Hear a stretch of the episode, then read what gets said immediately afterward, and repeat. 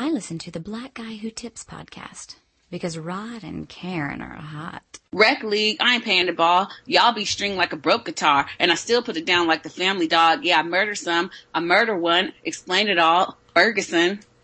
We ain't got to sing the same old love song. Cut a white girl with the same black gloves on. Yeah, what you saying on it? Old money, look no money, don't do it. Nigga come round in the land like Huey.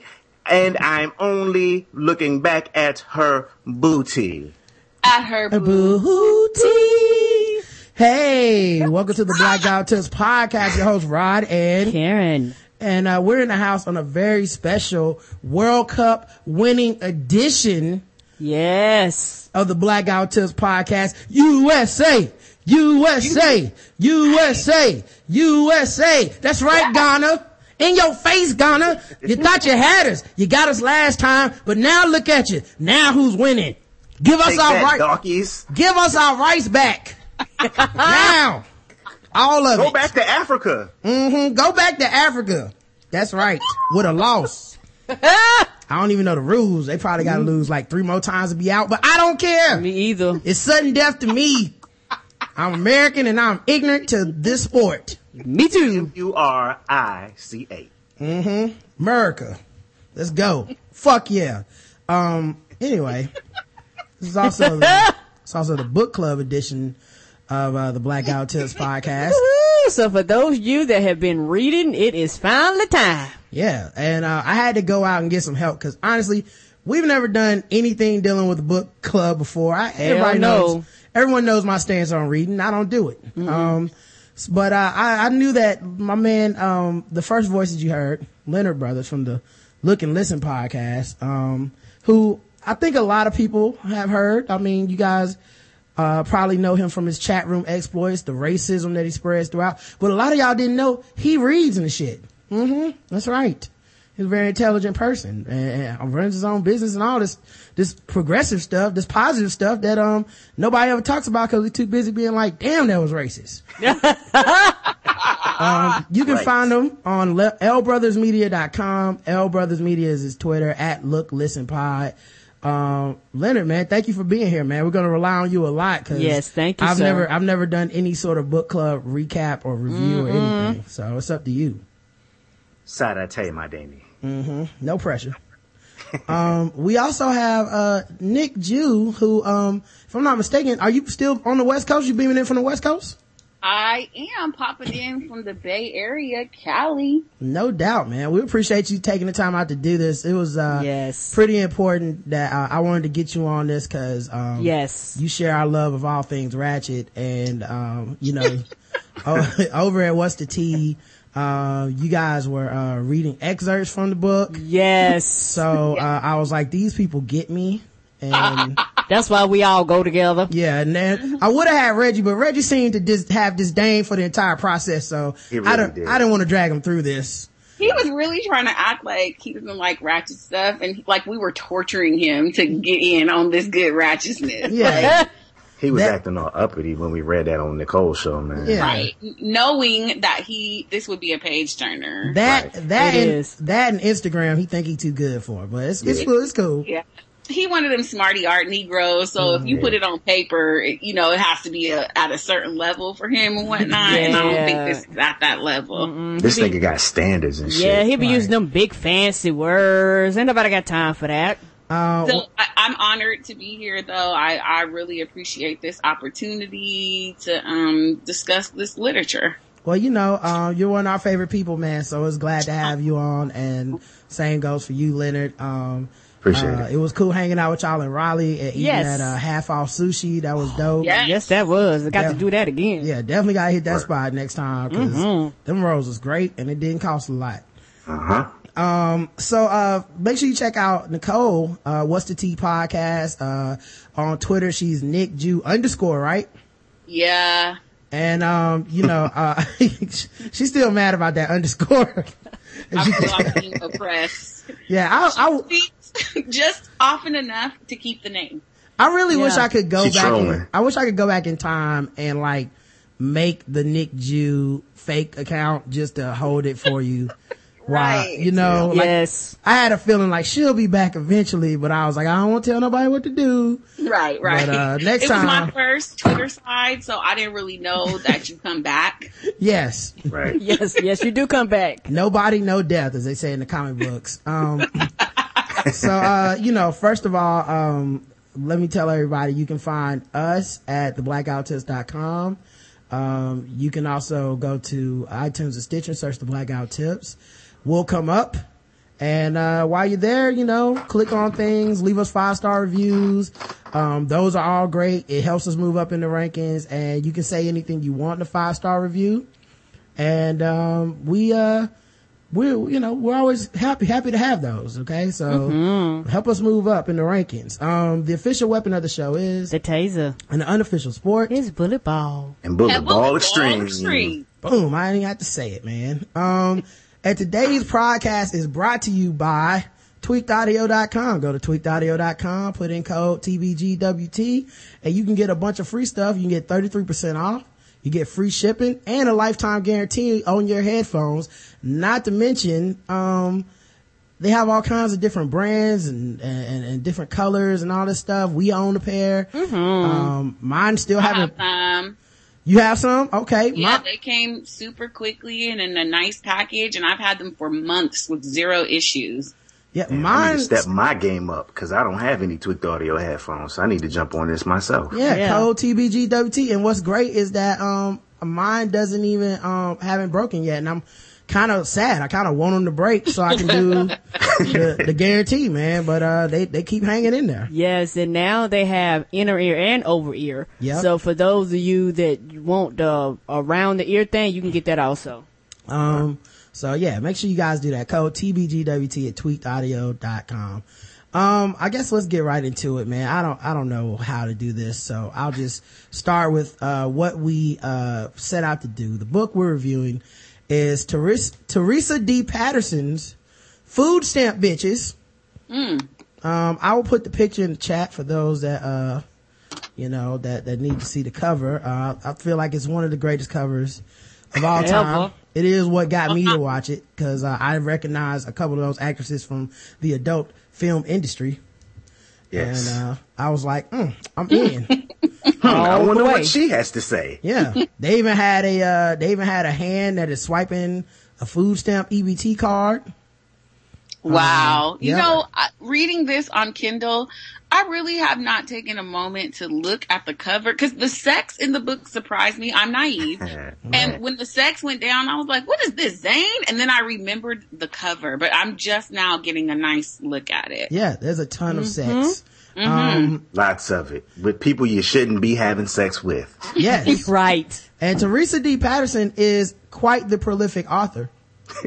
Uh, you know, um, I, uh, I, I will just, uh, go to the, let me go to the last page so I can tell y'all some of her other, her other, other stuff that she would like for you to read. Um, cause when you get done, it tells you like, hey, when, you know, don't just read these, read my other books too. Um, and I was like, let me see what other books you have to offer, Teresa D. Patterson. And, um, they were all, uh, let's see what is the best way to describe them. Um, ratchet? Yeah. Yes. UVA. yes. In a word, yes. You know, I don't want to offend her. I'm going to send her this and hopefully I get her to, um, to listen to it. Maybe she can answer some of our questions I'm sure we'll have. Um, but other, other novels were, uh, Project Queen. Well, first of all, she has 25 novels. Wow. 14 novels and like novellas and some young adult novellas, Yeah. son. Yeah. Yeah, her pen gets it popping, son. What do you mean? What what is a novella? I believe it's a short, short novel. Sound Okay. like the type of shit Reggie would be reading. Yeah, that sounds like his language. I'm going drink. novella. What is that? A play he was in? You drink Something he would read with his pinky in the air. Shit. Yeah, drinking some tea. Um, yeah, uh, Project Queen, Project Queen 2, Oh shit, not two. That's right. The sequel. Big Tobe, Rep- Retribution, Ooh. e- Ex-Boyfriend, Fetish, obviously food stamp bitches, Headlines, I need, in need of a Joshua man, That's biblical, y'all. Mm-hmm. Let the church say amen. Panzina's Passion, Spin mm. Cycle, That's about washing clothes. my favorite, they call me Mr. G Spot. I must be- like that one. That must be from the man's perspective. Uncrossing her legs. What about your friends? When there are no tomorrows. Got a Uh, TLC for that one, didn't you? her novella, her novellas are My Cousin Lenore, Under the Oak Tree, Unseen Wounds, young adult, young adult titles. Janelle has an attitude. Straight to the point. Her attitude funky. Janelle is a bitch. Sequoia Denise, just a kid. Short stories. The boy who needed someone and other stories. Christmas morning. Daddy never loved me. Off his grapevine. The power in words and she wants, she gets what she wants. She's the author of several novels, novellas, and short stories. She is a founder of Edit Again publication that has a degree in business. Um, so she, uh, she, you know, she's a versatile lady and, um, you know, we appreciate, uh, her letting us like, you know, listen to her stuff. Um, she did have a, a website at some point, I'm assuming that told you about the author, but it don't work no more. Um, so. Oh. Yeah, but um, you can go to Amazon; they'll tell you a lot about her. So you know, don't take our word for it. Um, Food Stamp Bitches is a book about Jewel, Daphne, and Ser- Serena and Jocelyn. Am I the only one that immediately inserted Jocelyn from Love and Hip Hop's voice Yes. if to Jocelyn's all her dialogue? I don't know why, but they kind of the same. They fuck. They got an attitude. They're kind of mean to people.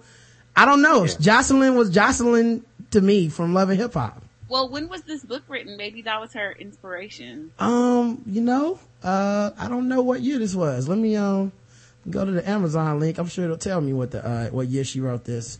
It had to be, can't be that. Oh, it didn't have that Or maybe feel. Jocelyn from Love and Hip Hop read this shit first Oh, and was like, yo, this is my inspiration. When You know I get what? on this TV show, I'm being the food stamp bitch. You know It what? was- That's a good point. Yeah, very it's deep, man. It's real deep. Uh, it what- has to be current. There's some modern references. Yeah, yeah. It, whatever it is, is not that old. You know what I mean? Um, but you know, true, uh, true literature like this, it doesn't age. That's true. No, it So- does It's not. timeless. Yeah, you know, so it really doesn't matter what year it came out. Um, especially since I can't find it on here. Why? oh, here it is. August 2nd, 2012. So, oh, you know, a couple old. years ago. Um, pretty good, pretty good. Um, and, uh, of course, uh, Teresa D. Patterson, um, has an author page on here. Let me read a little bit about her. Teresa D. Patterson is a simple, complex individual. She has written 20 novels.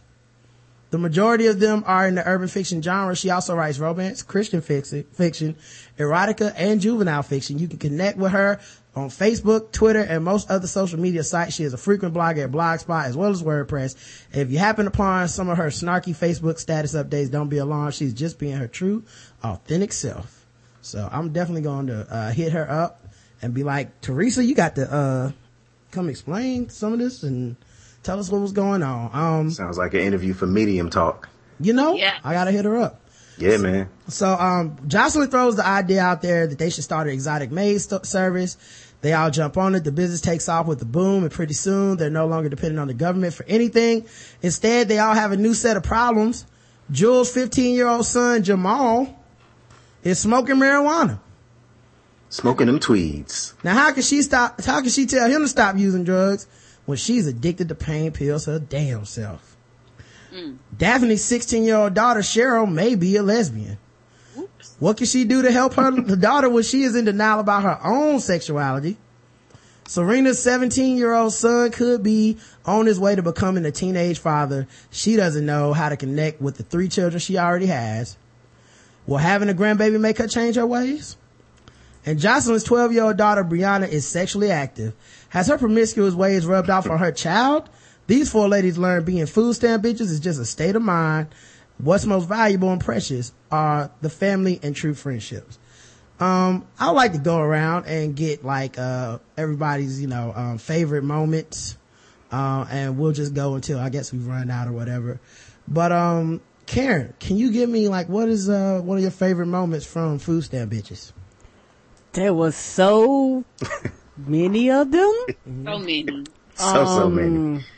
I think uh, one of my first ones was the uh, fight they had in the car at the club. Oh yes. hmm Very good scene. That Yes, was uh, that was a very epic scene. Uh, because in that particular fight, they went in. She went in very very good descriptions about how uh, somebody's coochie hair was hanging out their bikini as they began to fight. Listen, uh, Yeah, and she looked over and she was like, "Well, well, bitch, your ass is just out, and you just you know everybody's just gonna see it for the day." That was between Jewel and Jocelyn. And Jocelyn had was just freshly fucked. Before they- twice. Yeah, Twice. twice, and I, th- Club and then somebody's SUV in the parking lot. I Yeah. think in the span of twenty minutes. yeah, in the club and in the uh, SUV. And I mean, she was pretty confident because she just said, hold on a couple minutes and had sex and then show back up to the car. So Well, she she knows the the power of her vagina, so you Mm-hmm. know she she knew that she would be able to make both of those strange men come pretty quickly. Yeah, she was she was a sex ninja, and and out of everybody, she had her issues too, but she was the most confident. Yeah, I fuck. Yeah, I'm a hoe, and And bitches, that's right. Like um, some questions just about some logistical things. okay, You know. Um, I don't recall a moment of her going to the bathroom um, in between the first and the second. So I just, I just, you know, maybe she has a little kit in her purse. I just, I was, I was caught up in the moment. a You, little. know what? When you are a professional like her, she probably always carry wipes, always carry condoms. She probably has like the little miniature lube. She's prepared. You Oh, don't yeah. never know when it's gonna she pop off. look she uses Adam and Eve code TBGWT to get all her sex toy needs. yeah, she probably got uh, baby wipes. You know, she come prepared. Like Of she's, course. she's she's a she's a professional as, as they put it. Exactly. Nick Jew, what about you? Give me one of your favorite moments from the uh, food stuff. The fight was cold. The fight was cold. Um, I definitely wanted to bust out some sunflower seeds and um, get to videotaping. Um, the whole general tone of the book was just so real. It was definitely like watching a reality show on paper, and I felt like you know fancy because I was reading books and stuff, but it was still about something I could get into. Right. Um, uh, I think the NuvaRing uh, scene is kind of up there. That caught me of my off guard. yes. That came out of nowhere. Yes. Like literally, I was reading. I was like, "Oh, oh, oh," and, and, and what happened? And and and what? Wait a minute. Now I had to take a take a sip of wine of that. That is true. I saw that cheers over here. The, Mm-hmm. And the best part is, I had a friend tell me a similar a similar story about a new ring. So Oh. that's based off of reality. Oh. That be happening. That's chapter five, uh, when she was fucking with Jeff, that no good married oh, man. Jeff. First of all, Jeff, what you would need to do is control your bitches. That's what you Yeah. need to learn. to. Control your Exactly. bitches, as uh, Control your bitches. Mama Mama D would say. I don't know where she gets all that bass. Control your bitches. but uh, yeah, he had no control because first of all, his wo- his woman, his wife, and her friends tried to confront. Um, I think it was Serena in the club or whatever. In the club. yes. Yeah. In Yeah. the club. And then, by the way, I love that she just threw in out of nowhere that they also tried to confront her in the store and the she beat her up. Yeah. yeah. It was, and it was a, it was an aside. It's not a chapter. It's like, it's just like, I can't believe she came to the store. I had to hit her with a can of cream corn. I was like, God damn. Nigga, they was throwing fucking cream corn cans Yeah, and she got beat, banned then from she the beat her with a sack of potatoes or some shit. Yes, like a sack of potatoes. Yes. And she was like, I won't, I don't know if I can go back to that store. I'll just put on a do-rag and some shades. They told her don't come back. Her homegirl was like, "Fuck them, girl. Just put on a, a, a disguise, some uh, uh, some some sunglasses in a and a hoodie or something like that." Walk your ass right on back in there. They don't yeah. care. Um, but yeah, I, um, yeah, the thing is like this sex sounded so terrible. She didn't get satisfied. Um, he like took a phone call, like ran out in the middle of all this shit, put on his clothes. Um, And then his ass had the nerve when she finally was ready to quit that nigga, gonna finally be like, oh, I'll, I want to taste you after refusing to go down Yeah. on her for the entirety, The of their entirety. affair. yes, Jeff was just an ain't shit nigga. He said that was too intimate and, and personal. Get Right. the, the oral sex was too personal. But walking around with the Nuva ring on your dick, going back home, not personal Right. at all. No, it's not. But look, but fucking her raw though. I don't want any kids. Right. And if you have a baby, I'm the fuck out of here. But I still want to hit that pussy raw. No, I mean she did have a NuvaRing. Yeah, I like how when right, right. He probably, you know, you can. I'm sure Nuva ring stop herpes. Um, she, I love how um when he found it, he was disgusted. right. Yeah. Like right. the fuck is How this? you gonna be disgusted? the fuck is disgusted, dog? this? You you promised me raw sex and now there's a new ring in there. Now some shit on my dick. Yeah, this is amazing. Um, but And he was all confused, like, how does this shit work? She was like, um, yeah, he didn't even know how it worked. And then when she told him, he was like, "I want to watch you put it back in. Right. All of a sudden he didn't trust her. I don't trust you. You might try to trick me." I try to poke a hole in it. Yeah. That I'm fucking outside of my marriage. I don't trust you anymore.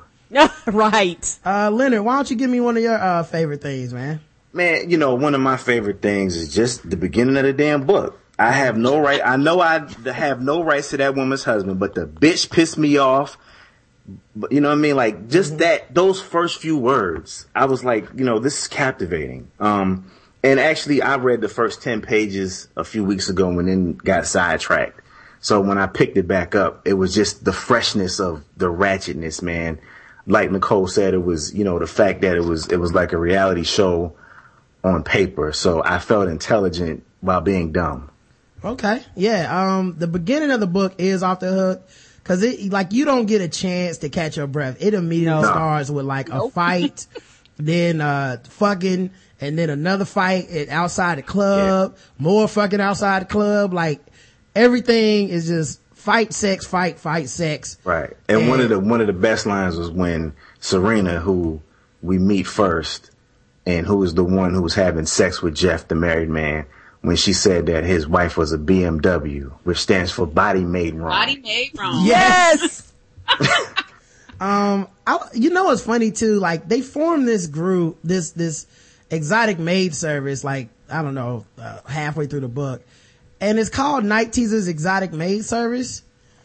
which, which they used every time in reference to the fucking business. Yeah, which is weird though because you would think like um the title of the book should be Night Teasers Exotic Maid Service, but it's food stamp bitches, which Right. you know is kind of funny. You know that uh she didn't go with that name, but um yeah, my favorite one of my favorite moments is um actually when um who uh which one is the uh more uh the one who didn't know if she was straight or not um Yeah. Yeah. Daphne. Yeah. when Daphne finally breaks, tries to break it down, uh, and give it, give some to Tiki. Right. the, the- That, that turned Son. into a mess. yeah, Tiki is a, Tiki is a lesbian. Ja- Daphne doesn't know about her sexuality throughout most of the book. She's kind of wondering if maybe she's, uh, bisexual or gay because she hasn't enjoyed sex with a man. Even though she has a daughter, she didn't really enjoy sex with her husband. Um, then she, uh, goes to a bachelor party, meets a dude who does some freaky sex to her. Um, and she enjoys that, but they don't actually have sex sex. So she's like, maybe that's what being a lesbian is like. So I'm gonna go talk, try to give a, this lesbian who got, I got my phone number when we went to the club and I've been talking to off and on. I'm gonna give her, um, a chance to hit this. Uh, Daphne is a bigger, thicker type of chick. Um, so, you know, she's had some issues with her self-confidence and all this other stuff that comes out in the book. Um, and, um, after she gives Tiki some, when some of the most awkward sex I've ever read on page. Oh man. Ever. Ooh. Oh, I my God. So uncomfortable reading this, man. Oh my God. It sounds so bad. And to me, it felt like every dude that ever thought he was knocking it out the park. And Yeah. the girl's just sitting there like reading her, her, her iPhone. Right. Like- Looking, staring at the ceiling. Yeah, let me check my tweets. Uh, I'd rather be anywhere else but here. Yeah, and uh, so Tiki had, you know, promised to knock it out the park. Couldn't do anything with it, and uh, Daphne decides to tell Tiki right then and there, "Hey, by the way, um, she calls her Kiki at one point. Um, she, think- yes, typo. yes, that's, little bit, there's, kind of yeah, a thing, yeah, there's a lot of of that. Yeah. Yes, sir. Little bit of typo. Um, but uh, she tells Tiki like, "No, can't do that. I don't feel anything special. I don't, uh, don't like, don't like the sex." And Tiki decides to rape her. Yeah, she was like, Tiki I'm was gonna take very- this pussy. Mm-hmm. a lesbian rape where she was trying to shove fingers in her. And Daphne apparently is like the badass of the group anyway, so she beat The the, shit security guard for the the uh, cleaning company. Yeah, so she beat the shit out of Tiki, um, and left anyway after beating Tiki up. Um, but, uh, it was, uh, pretty, it was a pretty intense scene because you just don't know what's gonna happen. Um, and Tiki Yo. like started stalking her, came to her house, harassed her, brought her flowers, and when she finally like, uh, pulled out her blackjack, said, ready to club her with it, she said, you ain't all that anyway, ho. And I guess that was the end. Dog, Tiki was so thirsty, man. Like she met her at the beginning of the book, and then you don't hear that much about Tiki for a long time. Mm-hmm. So I So- forgot about her. The guy that Rob mentioned, which I want to talk about him in a little while. Okay. But the guy that she ended up seeing, she was like, "Well, fuck it, I'm gonna go try Tiki and see what's up with this." Like he was saying, everything that he said is real. So she gets over there, and Tiki is thirsty as shit. Mm-hmm. She's like, "Yo." Come over here and sit over here with me on the couch and blah blah blah. And, and Daphne wore a dress, a, a short skirt or whatever. Right. So To, it in- was and in my mind, Tiki was a cross between Toya and Chill. So I was like combining yeah, them yeah. in my mind. Like I was, Me too. I thought I was the only one. Okay. yeah, I was But, like, yeah. what, what if to- Toya's body had Chill's attitude? Right. And they thought that, uh, Daphne was Mario Chalmers. Like, Like the, was- the Voltron, the, the Voltron of of lesbianism. Mm-hmm. Yeah, you know what I mean? very- like they, like they a- come together and make a superhero. yeah. Um, now assuming they have more game than that and they would never force themselves Right. on a lady. oh no, they would never do that. Exactly. But They're I didn't know, respectable but you gotta remember, ladies, I didn't know that was coming. Me either. No. I just was like, okay, let me insert some familiar faces so I can like, right. Right. you know, memor- memorize his character. And then, you know, halfway through the chapter, I'm like, no, No. Toya, put her down. What are you doing? she Don't said, do it. she said no, god damn it. You're rough. Oh, dog, she, Daphne was like, yo, you know what? Thank you, but no thanks. Like, this was cool, but I didn't really feel anything. I'm gonna leave this alone. I'm actually glad that my first experience with a woman was, was with you, but I'm gonna go ahead and exit stage left. Right. She was so classy. She fucking snapped me like something went off in her brain. This motherfucker got possessive. Like another personality came out. She was like, nah, bitch, you not leaving, yo. I'll mm-hmm. fight anybody that tries to take this shit away from me. Like just craziest cat shit activity started happening. She mm-hmm. ran up on her, took her clothes back off. I hope she licked her fingers first. Yeah. But ran a couple fingers up in her. She even all that, said, and she, she she raped her with her fingers, y'all. she, I'm she like, said, I see I'm gonna have to be rough with your ass. you. I'm, I'm probably gonna have to beat your ass on the regular to keep you in line. Darren Sharper would read this book and applaud Tiki's Mm-hmm. performance. Yep. Big Ben read this chapter and said, what was the problem? Big Ben said, "What's wrong with this? This is normal sex, y'all." Yeah, Yeah. It's, it's sad that they couldn't work it out. And, re- and Repu- Republicans passed a law and said it was okay. You're right. You know, talking Um, about look at her me- getting all this privilege right now. Right. Let me uh, go back around. I'll ask everybody again. Karen, you have any other favorite uh, scene or thing that happened? Yes, the whole thing at the bachelor party. Like, With with Myron? Yes. yeah, like that shit came out of nowhere. She's like, I'm the security, and she was like, uh, well, he he said he wouldn't have sex. She was looking like a nigga. No, I I'm I didn't come here to have sex with you. Like like I mean with that dude, and she was like, it's no sex, and so they end up going in the room. He ended up eating it out and just doing all kinds of stuff to her, and I was like, Yeah, he titty fucked her. Yes. See, look, this this is But one it was thing the that most- I wanted to it say was- about this. Yeah. a couple things, right? All right, so the dude Myron is getting married. Yes. And Right. his boys are like, yo, It's get his- a lap dance from the other girl. I forget who went who went with Daphne, but one of the other girls Serena went with her. It was Serena, right? was- Serena was, was, supposed uh, to be doing the sexy cleaning job, and Daphne is the security guard. Right. So apparently, Daphne is a a, a thick chick. You know what I mean? And that's what this cat likes. So he was like, "Nah, forget you. I'm trying to holler at Shorty." So he's like, "Yo, I want to pay y'all five hundred dollars to let me eat her pussy and titty fuck her." And so Daphne's like, nah, nah, nah, I don't know about all that. I'm the security person and everything. And she's also confused with her sexuality, like we've been talking about, right? and Serena So- was actually willing to fuck him.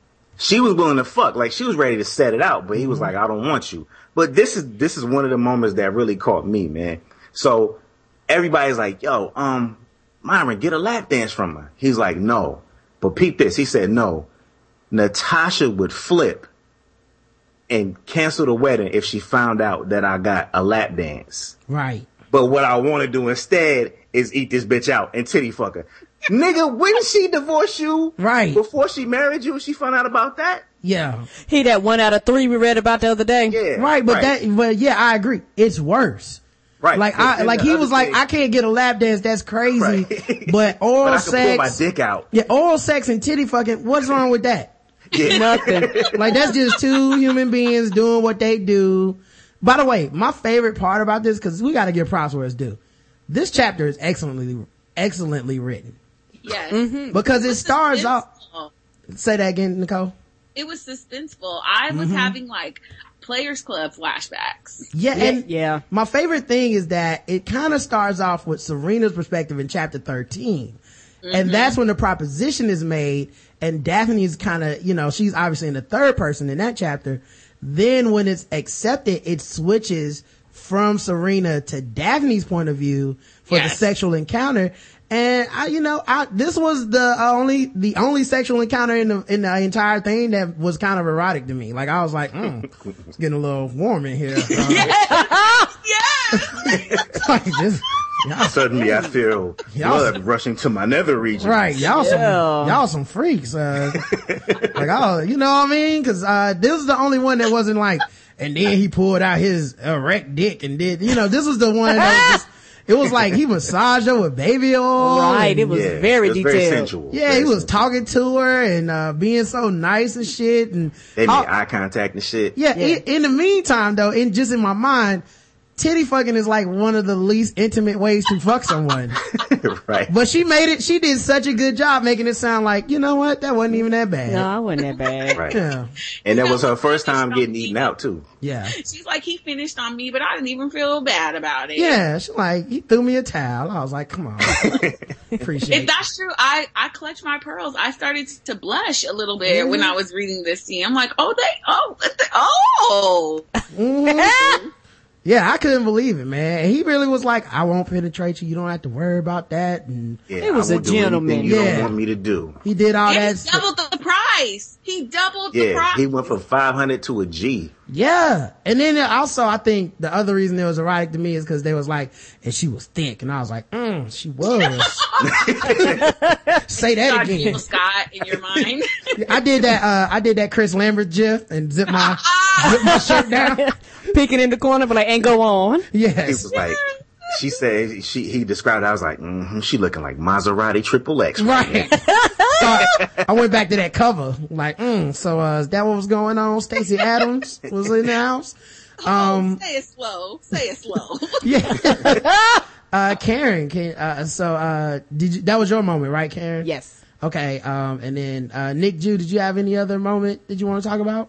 Yeah, the white, the white man. George Clooney. Yes. George Clooney. Yes. What's her name? Serena. Was that Serena That was again? Jocelyn. Jocelyn. Jocelyn. She um tried something new. I thought that was, I thought that was Serena that did that. It- you get confused by these characters. Yeah. Jocelyn got, Jocelyn was the one that ended up with the car. Um, Okay. um, yeah, I, I'm pretty sure that was Jocelyn that fucked him. I'll go back and It check real been. quick. But, um, yeah, that was her story arc. I believe that, uh, she, cause her thing was that she was a nympho. She was gonna fuck everybody. And you knew when she went on her first detail. They had these rules, by the way. Right. The rule, the rules chapter of the book, you might as well throw that out. Cause Yeah. they, they, None these motherfuckers follow the rules. they violated every rule the first job. it was like, yeah, um, we just, look, girls, we are just here to clean the houses. We're, it's okay to be sexy. If they want to look at you, that's fine. But what we're not going to do is sexual favors. They showed up. Johnson was like, uh, he needs me to clean the bedroom. I'll be right back. I am going to fuck this nigga. and then their name. Have y'all seen Baps? Yes. Yes. The name of their thing. It reminded me of the um Page a Cab luxury cab service. Night Teaser's erotic main service you talking about? yeah. yes. Night teaser. I thought of that every time I saw the title, which was a lot. Um, but yeah, they, so she was like, he, um, pulled it out and he was bigger than I thought. She had to, she threw that in there for us and he like bent her over and was, they, he, he, the white man turned her out. Fake ass George Clooney was in there knocking it out the park, dog. Well, I mean, Nicole, I mean, he took her to Olive Garden. You know what I mean? So. he took yeah. her to Olive Garden. No, actually, wait, wait, wait. I'm wrong about It- that. He yeah. got takeout from Olive Garden. right. And But she was excited about that, but he said, I, will- I will bring you to the motherfucker though. Right. And then and in Orlando or some shit too. He was like, we can actually yeah. travel to a Florida, nice city. first of all. Yeah, old Florida to this whole book. Um, Uh, by the way, there's a there's there's a part in this chapter where she says, and I got another tip in addition to this, the tip of his dick all up in these ribs. oh Lord. And she says, Oh Lord. she I guess she meant huge, but she said he is hug. yes, yes. Girl, girl, I never knew I'd enjoy white meat, but I did. I say laughing. Daphne looks appalled. Don't judge me, I say, still chuckling. Oh, what were you gonna say, Nic Ju? I don't even know.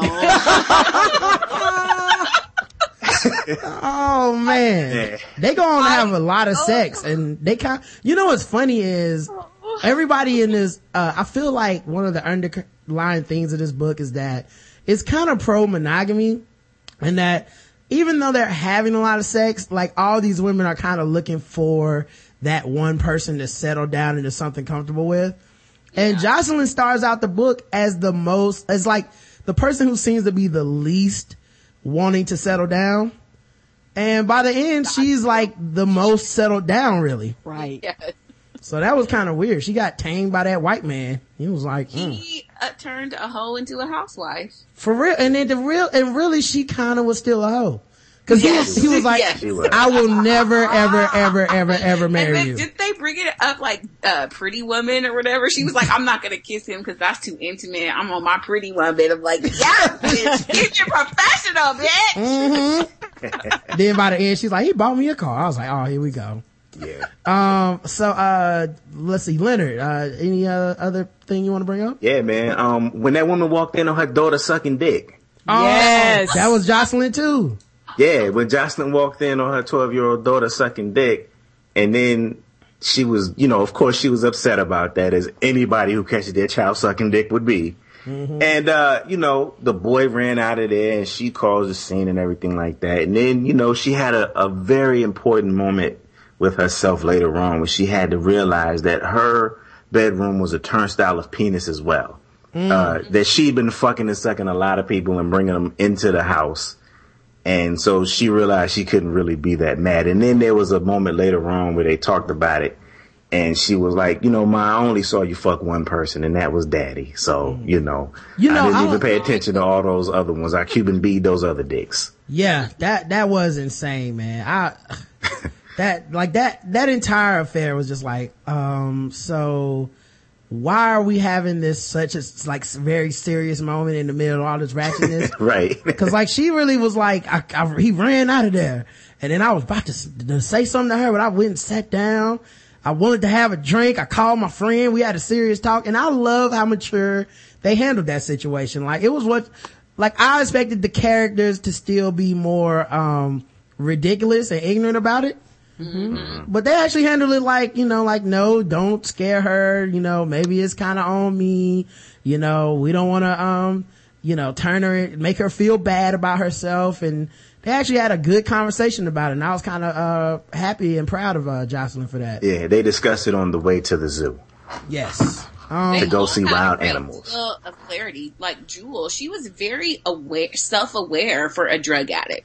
Yeah, well, they Yeah. all they all have these such funny moments of clarity, where like it's in the character's head, and then it's like it's almost like in a play where they dim all the lights and then the spotlight's just on that one person, and they monologue to the audience their inner thoughts. Like it felt like that, where it's like they turn towards you know turn towards the audience, and then it's all of a sudden it's like I should have known that these chickens would come home to roost. Yo, and that's another thing. That's another thing. The use of cliches. There was so many of those motherfuckers Yeah. in the book, man. Chickens coming home to roost. If it ain't broke, don't fix it. Everybody listening right now, think of a random ass cliche. Everybody listening, think of a random cliche. Yeah. That shit was in the book. I, I like the, I like the offbeat ones. Like when she said that, um, that, uh, that dude, uh, Marlon or whatever, whatever his name was, uh, when she said that he was eyeing Daphne like a fish and shrimp platter or something. Yes. yes. and, and my favorite phrase when they was like, they would have was, it's hotter in here than fish grease. Out of this grease, yeah, that was in there.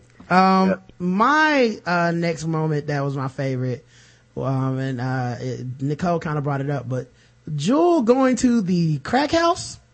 Oh, to Yeah, get Yeah, the the bottom pills. pills. Yeah, the bottom pills. That house sounded disgusting. It was, she said it, did. was roaches. in there. Oh, all over the place. She Nigga, said yeah. it was a wall of roaches, like, oh, oh, it was a, so many roaches on the wall, it looked like a painting.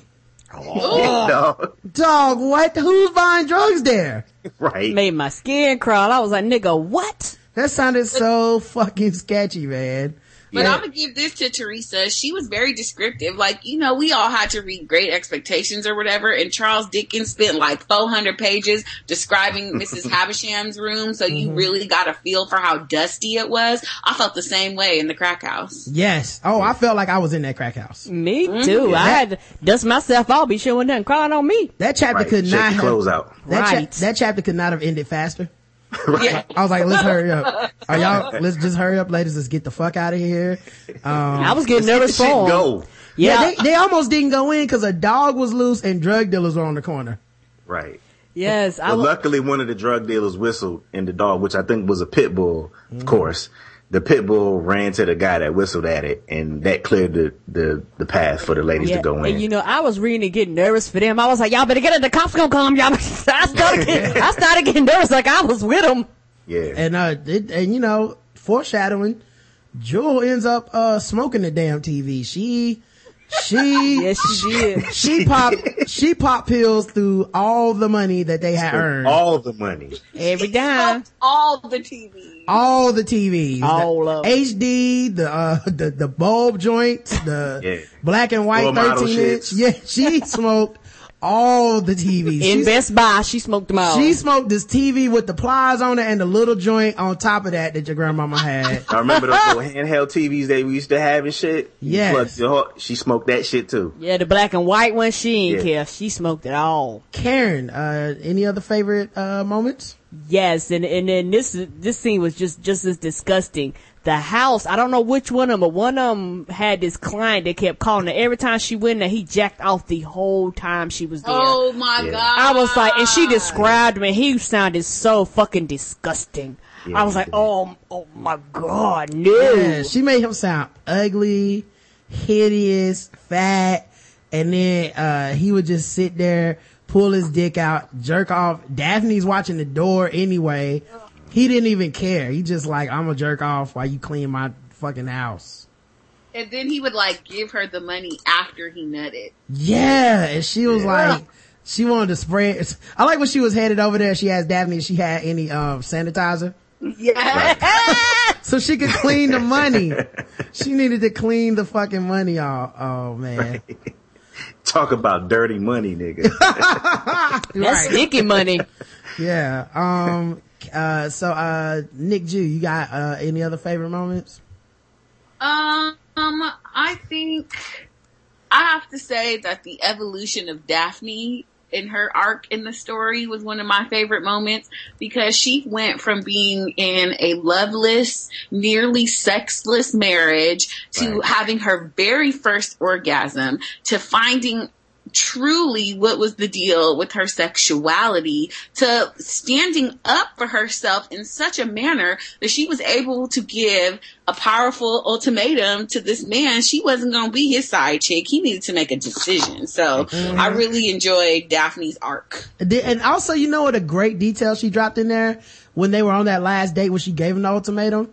They hadn't had sex or anything since that, that bachelor party.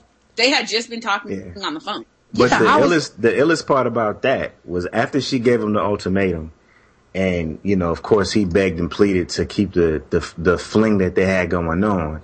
Remember I told y'all he said that Natasha would flip out if she found out he got a lap dance. Mm-hmm. Well, in this scene, he told us that he didn't love Brenda as much as he really was supposed to. Nigga, when I saw that the woman's name was changed, I said, A whole different woman."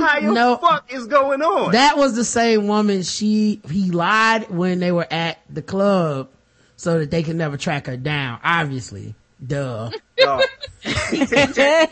You trying to say Teresa D. Patterson forgot? Come on, man. Come on, dog. I mean, listen, man. I, I'm not acting like I read a chapter where one person's name was spelled three different ways. You know what I'm saying? Yeah, okay, yeah. mhm. Or, or one person's daughter's name was spelled two different ways.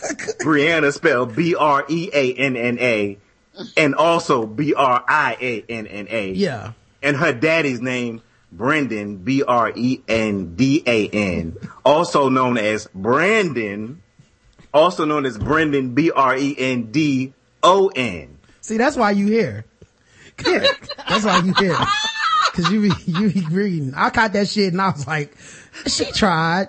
You know, like, Dog, Like, God- first time I God bless- bless your the heart, crazy girl. Thing, the crazy thing is that one of the chapters, I, and I, I forgive me for getting whose daughter this is, but whoever his daughter Brianna is, Jocelyn's. Jocelyn. Okay, Jocelyn. Everything's. I can't believe, I cannot believe, by the way, that I'm recalling all this shit. Dog. It was good, man. It was good Look, to me. look, look. The, the chapter started off with her calling Brianna's name, so you saw her name like two, three times. Mm-hmm. Then later on, you spell it spelled a different way, man. When I read that shit, it was like I heard a fucking record scratch, man. I was like, wait a second, is this the same little girl? Spell check must not catch it. Well, it was spelled correctly. Spell Yeah. check doesn't doesn't get that part. If you spell the word right, it's fine. It just this doesn't catch your your proofreading shit, man. Uh, Leonard, what's one of your favorite things, man? Uh, when, um, it was probably fucking Jocelyn, but when somebody went over to clean the guy's house and he had all the lights out and everything like Uh, that. that looked like was, some, that was Serena and that Serena. was, that was, well, I, you son of a bitch, that's what I was gonna say. that was my man Joe Bob. dog. Yeah, Joe Bob. Yeah, Joe Bob. Listen, everybody. Joe Bob called her over there and he, he was, she was like, I think already put off by him. Didn't want to go over there, but she went over there by herself. She tried to call Daphne. She was like, Daphne, girl, I need you to come with me. She was like, I need 30 minutes, bitch. But Serena was like, fuck it, I'm gonna go ahead anyway. So she went over there alone, like, which was a violation of one of the rules. Right. And she went over there and this nigga had like a fucking pentagram on the floor and satanic music playing and all this kind of shit. Hey, dog. rough. He about to string her There up. was so much foreshadowing in this joint. The Yeah, first, dog. The first sentence in the chapter said, it's against company's policy to go and clean a client's house alone. I said, this nigga about Yeah. to get fucked up. right, yo. And he hit in the back of the head with something, man, like a fucking statue or something like that. Mm-hmm. And knocked her down and he got on top of her. He's trying to choke her. And eventually she was able to flip the script on him and It's hit him with some shit and she got out of there. But And that's what led to them quitting the business. Yeah. But it's like, y'all had to quit the business cause you broke the rules. right. Like the rules was fine. Y'all all broke rules immediately. Immediately. Um, my, by the way, my favorite part of this chapter, she says, um, as soon as I see the client, I get a bad vibe. He's dressed in all black, like he's a vampire or some shit. His, his, his dark, unblinking eyes gave me the creeps. I pictured, uh, Tyler, the creator in, um, Ooh. In that, vi- that one video where he, ate the, where he ate the roach. I was like, oh no. Yeah. He creeps me out more than my fat slob of a customer who loves to masturbate in front of me. That's the guy Rod was talking about. Mr. Joe Bob, Mr. Joe Bob, I kid you not. That's the name he put down on the form. She still went. If you show me where you keep your cleaning supplies, I'll be glad to get started. I removed the trench coat I worn over red short shorts and a half white shirt, uh, and a white half shirt with a pair of red lips on the front. They're underneath the kitchen sink. He said, he said in a guttural tone that sends chills down my spine. Is this motherfucker Satan? Sure sounds like his ass that that part I was like, she got to get fucked up. Please don't let her get raped. Please don't let her get raped. Yeah. Um, yeah. like this whole movie. By the way, it, it like uh Nick said earlier, the whole book kind of feels like Players Club. Yes. where the whole every chapter I'm like, just don't let it be a rape. Just please, no rapes, no crossing my fingers, no rapes, please. There's no need to. Oh God, thank God they got out of that one. And Like, then there was a lesbian rape. and then there had to be a lesbian rape. Yeah. And then it happened to Daphne, who treated it so cool and calm that it felt less rapey. Cause she was all like, I was laughing at the fact that a woman was trying to rape me. I was like, really? I don't know that a person would react that way. but- No, I, I wouldn't be laughing. She was more surprised than, than anything Yeah. else. She was like, she, tried uh, uh, to, she tried to scissor her into submission. Like, I'm gonna scissor you, silly hoe. And my favorite thing is goodbye. Good day, Saints. I love my favorite thing is um after they have these crazy incidents, there's always like three paragraphs of them having these uh moments, these epiphanies. So like, so like Serena has this moment where she's like almost killed. Cause that dude was like more than a rape. He was going to kill her. He was gonna kill Oh her. yeah. Like that was the plan. Joe Bob was a killer. They never called the police, by the way. but Joe Bob was a killer, and uh she gets home. She like goes and talks to Jocelyn, I believe, uh, un- or no, Daphne, and Daphne like you know talks to her. Nobody suggests calling the police. Um, and then she has this moment. Where she's like, uh, talking about her uh, her dead husband. She said, "I failed him. I failed my children. I've been so overwhelmed with my grief. I began to push my the kids to the side. I let their bad behavior go unchecked. Her kids was bad. I convinced myself I just didn't have the strength to deal with it. If they've turned into monsters, it's my fault. Children need guidance and discipline. I didn't give them either. Even my 10 year old can come and go as she pleases. They all talk back to me. Sheila skips school whenever she feels like it. Sherrod barely goes, and when he does, it doesn't make uh, much of a difference because he's failing. I'll be surprised if he even gets a diploma at this rate. At the rate he's going, there's no way he'll graduate this class eh, with his class. Hmm. I realize now I've been trying to cover up unresolved grief by escaping through sex with married men. I have to find a way to finally accept Cecil's death. I knew how to exist before when he was here, but I'm confused now. I think I actually forgotten how to just be. Hmm. I was like, Yo. damn, like such a deep moment of revelation Right. From a person who went to Joe Bob's house Right. with no lights and walked in and took off her coat like, what do I clean? Oops, I'm, I'm about to get killed. Yo, but one thing about what what uh, Rod just read, the part about you know coping with her husband's death by sleeping with married men. There was a part probably in the same chapter where she explained that, like how hurt she was about the fact that her husband died, and she was she said something like, um, "My husband was taken away from me, so that gave me the like basically like my husband was taken away from me, so I'm fucking everybody else's husband, like because the whole time you kept hearing about her fucking with somebody else's man and everything." So I was like, well, either she just ain't shit, or maybe somebody, you know, maybe a guy that she was with before cheated on her or whatever. And so she was like, well, fuck it. Somebody, my man cheated on me. I'm gonna do it. But nah, she was like, my husband died. So all y'all other bitches, your husband is fair game. So that was crazy. Um, Sherrod has to go and take his hot pants girlfriend to get a, get a pregnancy STD DNA test. Are you talking about, are you referring, are you referring to Bri, Briasia? Briasia? Briasia. Briasia? B-R-E-A-I-S-H-A? He said, I'm not Briacia's baby daddy. she sleeps around. I heard that Eric is the father or it could be Toby. I s man, I wanted them to go on Maury so bad. That'd have been greatness. Oh, I was like, if you write Maury into this shit, Teresa. Nigga, wait a second. It was a part in there where she was, where, when he first mentioned it, where she said that. She Mm-hmm. was like, I just was sitting here hoping that I would be able to have my Maury moment and be like, Shirai, you are not the father. And she said something about Maury, yo. Uh, but yeah, they uh take Briacia down to the clinic, and apparently Briacia is That was so ghetto. uh quite the uh the Fast hood rat. girl. Yeah, well, yeah, she's a she's a hood rat. Um, Stripper. yeah, not only is she getting around, but she's wearing six inch heels when she's pres- pregnant. Uh, she looks like Nicki Minaj. It sounds like her hair's different colors, like a black Barbie doll. She Um, lived in the projects, but she was embarrassed by Serena's car because it was fucked up. Yeah, and why do they have to make Sherrod so stupid? He is the dumbest kid ever, man. Yeah, dog. Oh my gosh, like they make kids as dumb as you? Good grief, he was the worst, man. Yeah, man. they they do. They they do. I guess. Um, yeah, so it, it was, That was the I was going yeah, they go to the DNA diagnostic center so they could do the testing. But don't forget, Briasia came out with shade. She said, if I had known your mom's drive a hoopty, I would have just met y'all up there. yeah. Yeah, no. And then when she when she was like, Sherrod, I told you not to mess with these little fat with this fast girl. Um, just cause something looks good to you doesn't mean it is good for you. Sleeping with so many men without using protection. He said, she alright, she just freaky, mom. Right, right. right. Like it ain't a big thing. oblivious. Damn, Serena, be a parent. Good grief. like, what is Sherrod doing? Uh, yeah, he's out here fucking these Barbie dolls and shit. Mm, His dick gonna fall off. Karen, uh, any other, um, moments for you? Yeah, I forgot the one that had like the oldest son that was in the uh, gang. Oh, Oh ah, my Yeah, God. yeah, That- I think that's that was Jewel. Jewel, right? Yeah, Yeah, Jewel like- has a son who smokes weed and is in a gang.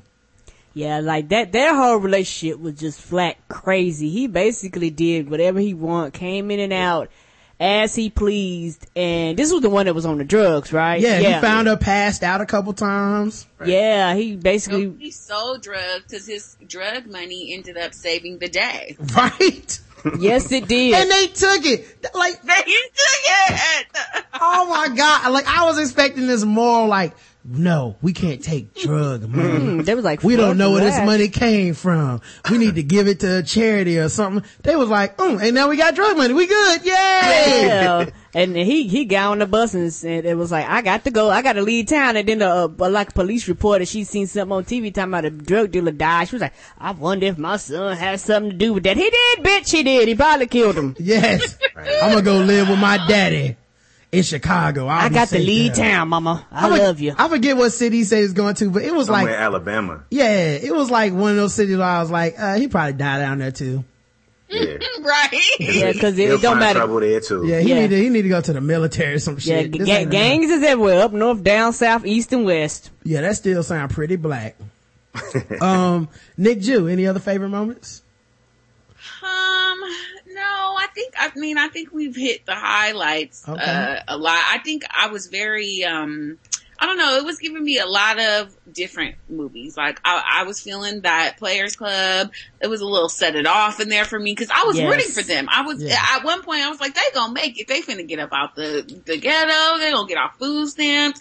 And then they didn't, but then they did. again. So- They, by happenstance, they kind of did. Right. Right. And so Uh-huh. I was there, I was on for the emotional ride. Cause at first I was reading it and being like, just like, oh, I'm gonna judge these wretched people like I do on TV. And I judged them, obviously, but I was invested, emotionally invested in their Yes. lives. Um, what was a- about, uh, you, Leonard? Anything else?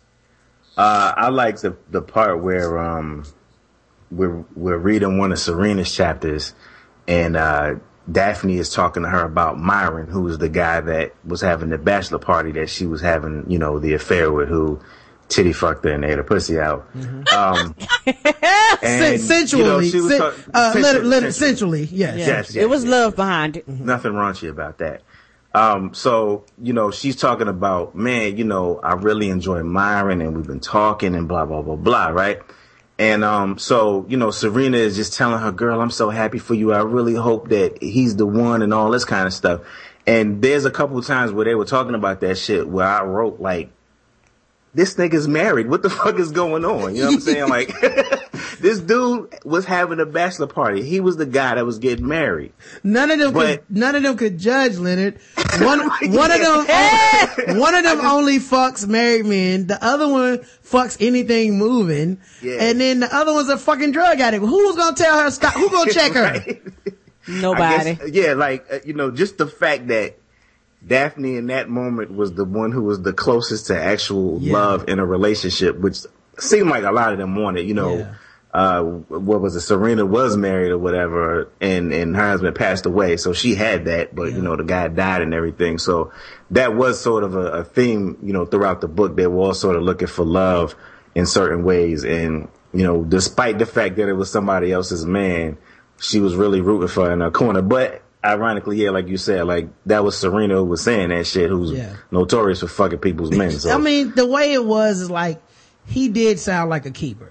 he just happened to be somebody else's keeper. He was already, yeah, exactly. He was already taken, but you know, whatever. He had some good qualities. Semantics. One of my favorite moments is, um, when Daphne is looking for her earrings. Oh my god! talk, talk about it. And, um, first of all, her logic for finding her earrings was crazy to me because it was like, I went to look for my earrings so I could go hang out with Myron and go on this date. Um, you know, now that I know I'm not gay, um, so she, Right. so like she was going to get the earrings and she couldn't find them joints.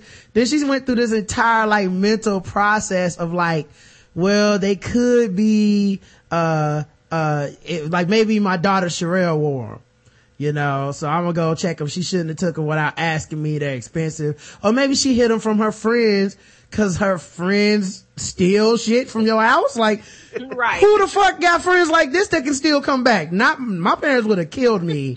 Somebody stole some, if something came missing, our house would have went on quarantine, okay? nothing. Yeah, nothing Yes. move, nothing goes in, nothing goes out. that shit would have turned into the airport. Niggas would have been getting frisked. Like, uh, yeah, I'm gonna need to see some ID. Um, but yeah, so she was like, okay, I went in my top, I, I go in her room, I look in the top drawer, look through her clothes, not there. Maybe she's wearing them. Nah, she wouldn't wear them cause she dressed like, kind of like a dude, you know. Um, so, uh, she finds them when she lifts up the mattress and instead she sees a bunch of magazines, five different vi- ver- volumes of one called Curve. Yes.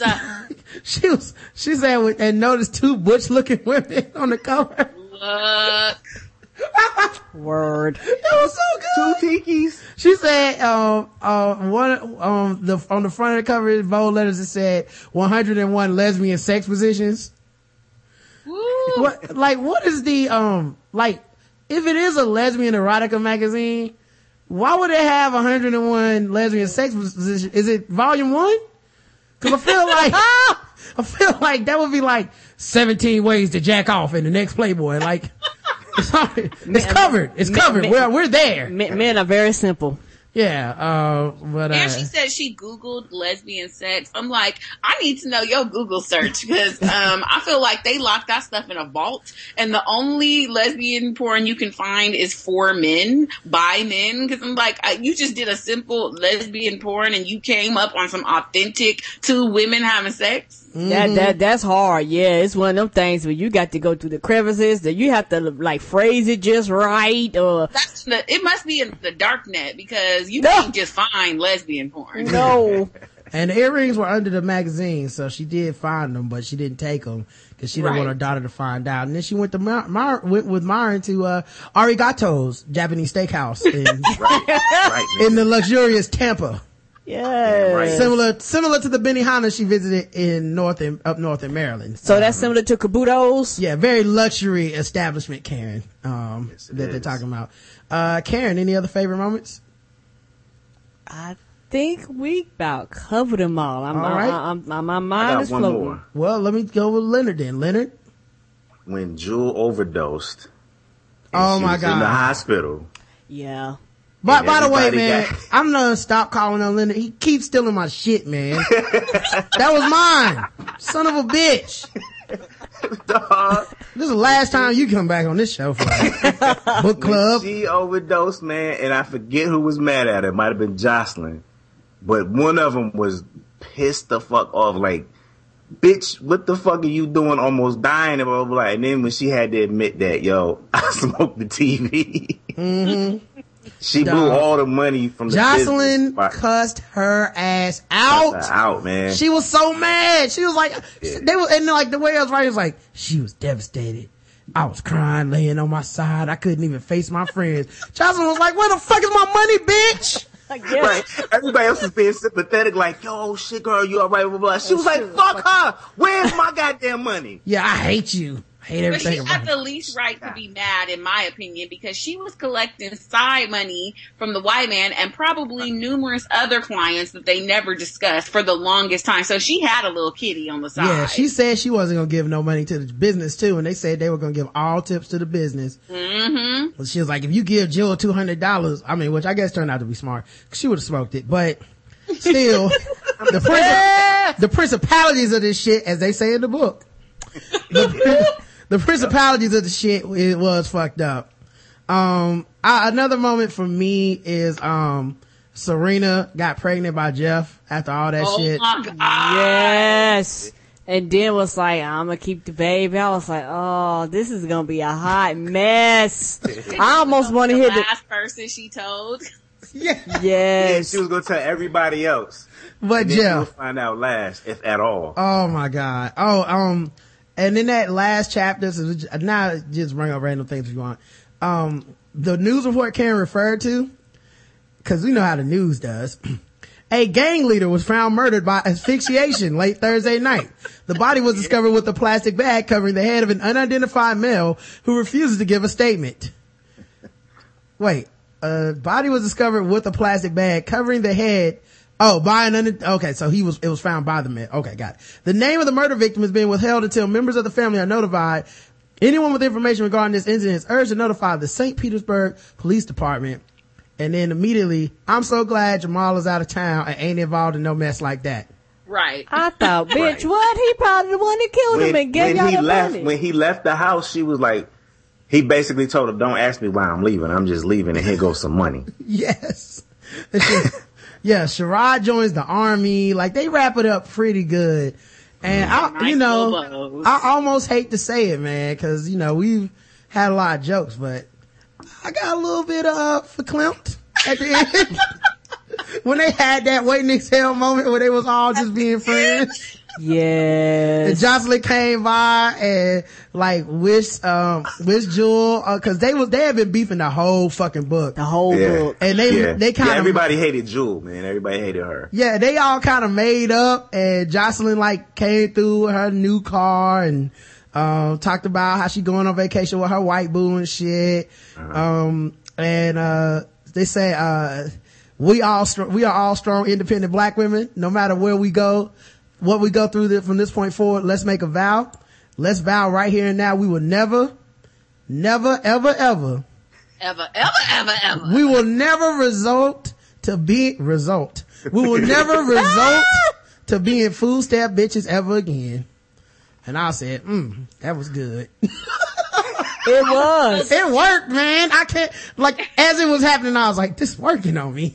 I think whoever Jewel is based off of, the author must not like because it was so much subtle shade being thrown Yeah, at her. Yeah. Like she wasn't cute enough to go clean the houses, so she had to do the books. She had Yeah. to yeah. They kept her away from the she customers. was, she was the most judgmental. Uh-huh. she always fill out with everybody. Yeah. Yeah. And, always has some shit to say. And I Jocelyn, Jocelyn to me, and maybe it's because I imagine her as Joseline in the, um, on the show, Love and Hip Hop, but like she, I actually liked her because she even, she kind of did have a softer side, like Love and Hip Hop is doing Joseline now, where, when this show, when Love and Hip Hop started, it was her always throwing punches.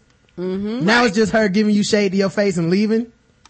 Like, oh, well, I'm leaving my own party. Fuck y'all. But I told you how I felt. I told you how I felt.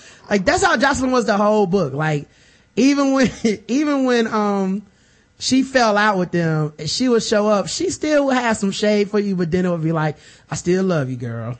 Right. Yeah. So I fucks with it, man. Um, I guess let's talk about, uh, how, uh, we feel about the book overall, man. Um, Karen, would you, uh, recommend Food Stamp Bitches on a scale of one to 10? Like, what would you judge this book?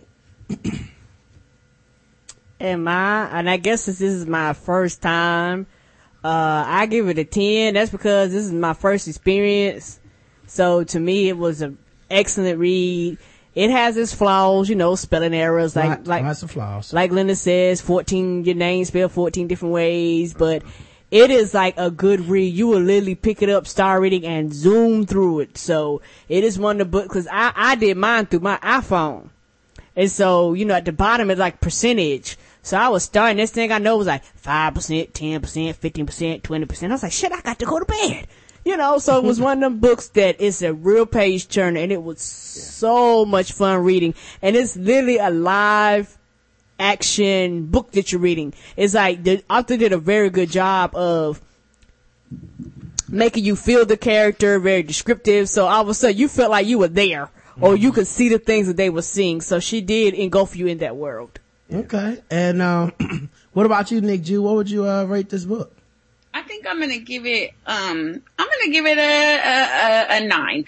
I I think um, going into it, I was prepared to not like it, and I just it took me over. And the reason why I'm withholding the 10 is because like Teresa, I know that you are doing it for yourself in the, for the 99 and the 2000, but the the, 2000. editing, the editing stuff, like I get it. You run your business. Trust me, I edit my show and it's difficult or whatever, but that little bit of bump and the level of professionalism could take this book to epic sales and heights because people eat this kind of stuff up. It was so like Tyler Perry. It was so mm-hmm. Love and hip hop and this stuff is making money hand over fist right now. So I think if she had took that next level, she would have, I think she could take it to the next level. I hear you. I hear you. So what was your score there? It was a eight? Nine. Nine. Nine. A nine. Okay. Leonard brother, what about you? But yeah, I, I agree with what uh, Nicole said, man. Um, basically for the same reasons, like you know, the the the writing had its flaws, like we've all talked about, like you know, people's names being spelled differently, and you know, not really spelling errors in terms of um, things being spelled wrong, but using the wrong word. Like when when she talked about the girl being pregnant and wearing high heels, she said, you know, who who wears high heels when they're pregnant? But she didn't write T H E Y apostrophe R E. She put T H E I R.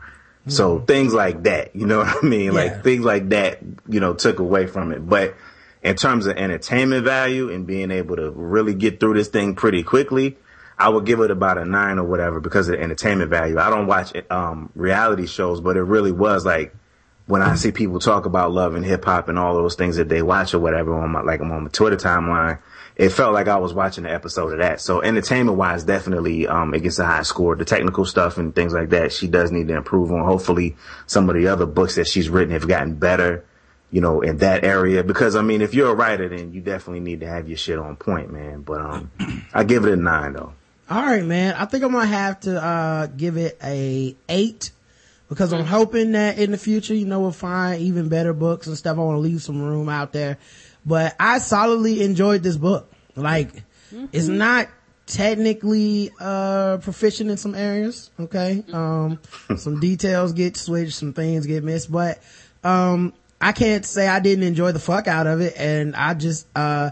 I don't believe in respectability politics, so I don't feel like this is setting back black people and we No, don't not need to at all. read this shit. Like there's plenty of authors out there that if you don't want to read something like this, you can go read something else. Yes. Um, so I, I really enjoyed it. Um, the lessons were simple. I like that it was short, by the way. yes. Yeah. You know, um, I know that's one of those things that people, you know, feel like the wordier, the longer the book, the better it is. I'm not one of those people. I have shit to do. I know it's so. And I appreciate being able to, to read this in the meantime, in between time and get it done, um, pretty thoroughly. And until we did this review, man, um, I didn't realize how much of it stuck with me. You know? Yeah. Characters, Right. character Yo, I want to ask y'all a question though. Like, did the book just abruptly end? Like, didn't it seem like the end of the book, like before that page that he read at the beginning where it goes into the other things that she written, there's a page that says, you know, dear writer, thank you for reading Food Stamp Bitches. That's page 203. Mm-hmm. Page 202, somebody's in the middle of a fucking sentence. Mm-hmm. And then you literally turn the page and then you see, dear reader, thank you for reading Food Stamp Bitches. I hope you enjoyed it. Now, for, So- me, for me personally, I don't think it ended abruptly. I think they tied up all the storylines and then they had their waiting exhale moment and there wasn't nothing left to do. Uh, Jewel had to go to rehab and the other two were going to drive her there. Jocelyn was going off on a vacation with her white man. Um, Shout out what's the Jon problem? The, the son, you know, the problem son went to the army. The other one went to live with his daddy. I don't even see what any of the issues could be. Um, so maybe, uh, Cheryl, we never find out Cheryl, uh, tells like her mom that she is in fact gay, but her mom does tell her that she can tell her anything.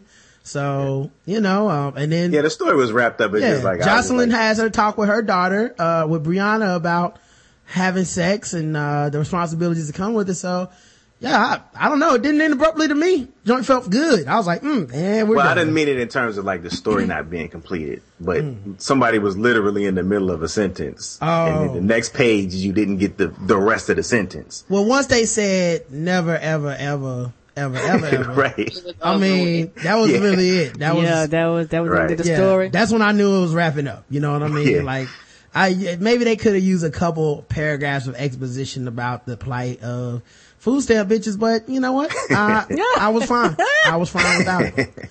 And I'm gonna say, I hate to be put in the position to defend this man, but Mm-hmm. this is very, to me, reminiscent of these Tyler Perry things, except he don't really cuss or have like overt sexual stuff. Yeah. And y'all, y'all gave her a chance. I say, y'all give a nigga a chance. Yeah. Give a nigga a chance, dog. Give a nigga a chance. I dog. fuck Yeah. with it. I fuck It's with the it, same man. type of thing.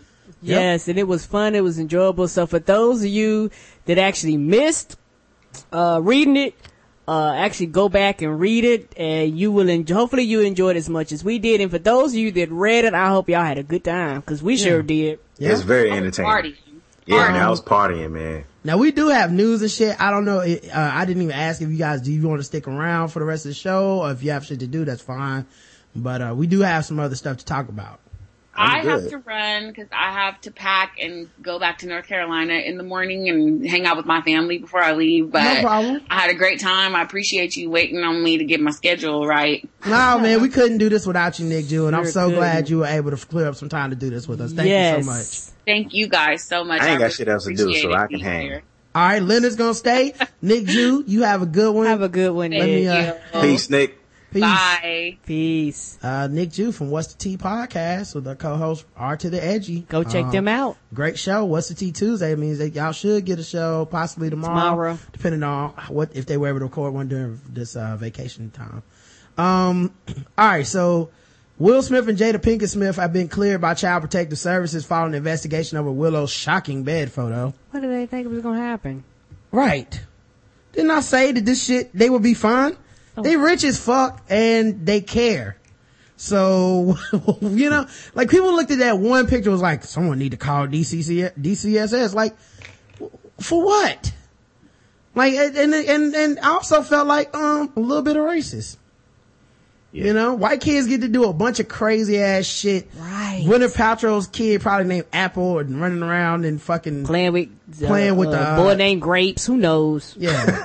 she Boy probably, she was probably going around, um, doing all the shit that you're not supposed to do, um, in those cartoon commercials about, uh, playing around with the fire, uh, I mean with the, uh, electronic, I mean with the electric, um, what do you call those fucking things? Um, transformer.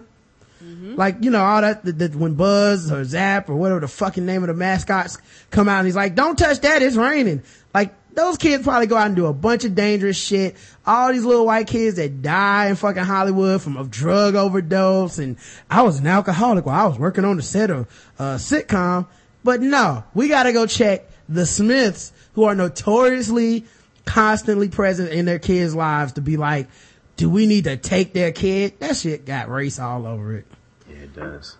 So, uh, yeah, I'm glad the Smiths were cleared, man, cause, um, that was, that was bullshit, man. And it's a waste of time to me because you got these overworked social workers who got thousands of cases uh, that need to be taken care of, and y'all waste the time to go all the way out there and harass these people. Yeah, I like Hollywood social workers, like, are Hollywood social workers just like not busy? No, they got Like shit to do, but they prioritize for this one though. Right? They was like, well, you know, it is some kids, you know. Ooh, we get to go to the pretty house. I want this case. Yeah, I want to go to Will Smith house. Maybe I get an autograph. Um, let me see what else we got. Um, a hundred people witnessed, um, a man who shot his ex, uh, wife and her new boyfriend. Oh, Mm-hmm. Uh, it was at a high school reunion. wow. Damn, man. Uh, yeah, this is one of the things about that open carry shit. Like, and it seems so confusing to me. It's like, d- when someone walks in with a gun, am I now supposed to go, well, obviously they're part of open carry. Oh my God, he's shooting everyone. Right, you don't know the difference. A gun is a gun to somebody like me. I have no fucking idea what your intentions are. An Illinois man reportedly fatally shot his ex-wife and her new boyfriend at a high school reunion in East Peoria over the weekend before being killed by an off-duty FBI officer who probably wasn't open carrying, probably just had a fucking concealed weapon permit. Mm-hmm. Um, the 33 year old Lori A. Moore and her boyfriend, 36 year old Lance E. Griffel, pictured above, were in the fifth quarter sports bar and pizzeria on Saturday when 40 year old Jason A. Moore walked in and shot them both in the head at point blank range. Shit. He wanted to be sure they wasn't coming back. Mm-hmm. Uh, Lori Moore ha- was there to attend her reunion for East Peoria Community High School uh, of 1999. More than 100 attendees witnessed the shooting. According to the New York Daily News, an off-duty FBI officer shot and killed Jason Moore. I wonder, uh, did she leave because it was a abusive relationship? Or she might have right. married him. You know, read the article yeah. that you marry your abusers, right? Right. This is the shit that the Yes All Women hashtag is about. This is the shit that, yes, you know, so many people want to, um, talk about when it comes to these sort of, uh, you know, situations where men, uh, a lot of times get violent, aggressive, feel possessive over a woman, and they have some type of ownership over her. Mm-hmm. She's moved on, and then this this crazy stalker dude go gets a gun and kill her and her man. Yeah, and somebody said in the chat they was like, "Ain't nobody gonna come to the next reunion. They gonna all be on Skype." Yeah, I know. Yeah, that next reunion gonna be a sad when the memorial service or something. Mm-hmm. It's very right. difficult to say you can play the what if game over and over, but I think it's pretty clear in this case. The presence of this officer and his ability to make very quick and very decisive action prevented a further tragedy. Lori Moore and her boyfriend were pronounced dead at OSF St. Francis Hospital several hours after the shooting. Uh, court records indicate that Lori Moore had filed for divorce in March 2013. Her divorce from Jason Moore became final in May of 2013. So Man. they've been divorced for uh, over a year. That seems yeah. fast, right? March, April, May. Man, what, what state was that? Normally, they had to, you have to be separate for a year and everything. The Illinois State Police were expected to lead the investigation because an officer was involved in the shooting. The I'm, officer's name has not been released. I wonder, do you pay more for to speed that shit up? I don't know. Probably. Yeah, and, and I wonder also, like, if if it's more extreme circumstances, like if you can prove that it was abusive or something like that, you okay. know, does that help speed up the process? I don't know, but that, that was mm-hmm. something that came to mind. Good point. Uh, ex rapper, uh, uh, is married. Eve, uh, Eve is married to Maximilian Cooper. Hey, white boo. Um, Eve said I do. The 35 year old rapper Wednesday, uh, wed her, I mean, not Wednesday, 35 year old rapper wed her billionaire British Gumball 3000 Motor Rally CEO and co-founder, fi- fiance Maximilian Cooper, June 13th in Spain. And she older than him? Um, I don't know. I don't know why I think she our age. She's 35. Okay. I don't know what age he is. Um, cause, uh, he's not the famous one, I guess. I don't know. True. Even Maximilian wed in a beautiful romantic ceremony in Ibiza, Spain. E News confirms the two newly, newlyweds became engaged December 2013. They proposed on Christmas Day with a huge ring and they just couldn't wait to tie the knot. Uh, I'm so happy to make Eve my wife, Maximilian told E News. The whole experience has been amazing. We're both so happy to have tied the knot. That is the sweetest thing ever. And, uh, oh, they all in love. I'm happy for her because, um, I remember when that sex tape with Stevie J was supposed to sink her career. Yeah. She had a sex tape with Stevie J. Yeah, it was yeah, just she a, did. It was yeah, just a. It, go ahead. It wasn't long. It was. It was maybe about. I don't even know if it was a minute long, but it's a is a real a real sex tape, like you know, with the fucking night vision thing on or something like yeah. that, and he was using a, a dildo on her. They were laying down, and he was using a dildo on her. And she yeah. had the, uh, the, she had the, uh, tattoos and all yeah. that stuff, so you could tell it was her. Yeah, she looked like right into the camera too, so. Yeah, I think they said she used to be a stripper or something like that. Yeah, she was. I don't know how she kept that sex tape from coming out, by the way. Like maybe it was just a threat and there was no extra footage. Yeah, that might have been all that was recorded. Cause I feel like in 2014, if there was an Eve sex tape, it would have just came out. But it seems like like you and I both saw it, and I, I know some other folks that saw it. So it probably ran its course, and then you know it was it was years ago. So well, we didn't see it, see it. We, you know what I mean? Like, but I don't know if there was feel, more. Like we saw right. that part. There could have been more. I don't know. Yeah, there's an X-rated clip, but I feel like I remember there being this threat, like, oh, it's gonna come out, it's gonna ruin her career, and, it's and, gonna be You know, cause, cause, you know, there's this assumption like, oh, it's gonna be like the Kim and Ray J or, you know, uh, uh, what was the, what was the, uh, rock and roll dude who had one? Um, Tommy Lee and Pamela yeah, Anderson. yeah, like there's just this, this thought that, oh, it's gonna really come out, hurt her career. Rap is such a misogynistic industry as is, um, that it'll ruin her because people will be like, oh, the allure of this sexual rapper is kind of over. And, um, people saw the clip and went, oh, I wish, I hope I get to see all that and never came out and everybody was fine. That, And look at it. Go ahead, Karen. I'm sorry, um, Leonard. That and the, just the fact that it came out prior to Instagram and prior Yeah. to a lot of these things we have going on now. So people kind of just moved on. You know, if she was to have one to come out today, it the response would be completely different. Yeah, that's that's what I was trying to say earlier. Like, you know, it, it came out so long ago that the internet was here, but the social media aspect that we have now wasn't as big as it was. So it seemed like it might have ran its course. I don't know if there's more to it, but mm. what I was, the other thing I was going to say was that, I mean, you know, he just read a story about her marrying a billionaire. Yeah. And Stevie, the, the co-star of that tape, just what didn't he get hit with a paternity suit for over a million dollars? And Yes, he's doing reality show. So, Yeah, not even paternity suit. That shit was from, I mean, uh, child support. yeah, that was from the child support. government. The government was like, Yeah, yeah. where our money at, cuz? Um, you know, the thing is too, though, if it had been 10 minutes long, uh, it would have changed everything. Yeah. It was just two minutes. You know what I mean? It wasn't nothing to, it was just like barely, is that Eve? Like, I remember there was a lot of that when she denied it was her on the tape. Like, I remember all this shit. You know what I mean? So, um, knowing that, um, that's the only thing, like, just, I'm kind of happy for her because to me, that's one of those things that people hold against you and try to sink you with. And it didn't, you know, and I mean, if, if anything, she kind of walked away from the music game. So, She did. Yeah. Um, and I think a lot of people used to like Eve, so it was kind of weird to see her walk away when it felt like she had more music she could make, but True. you know, she didn't want to. And, uh, you know, even with Ruff Ryder, like that whole crew just kind of, I don't think she ever really fit with that crew. Cause they didn't, they didn't have nothing for her to do. Like, I liked her better when she kind of went pop and was doing like, who's that girl? And Me too. that kind of stuff. But when she was doing like, do y'all, do y'all bitches suck that dick? Hell yeah, we suck a dick. Like, uh, I don't know, Eve.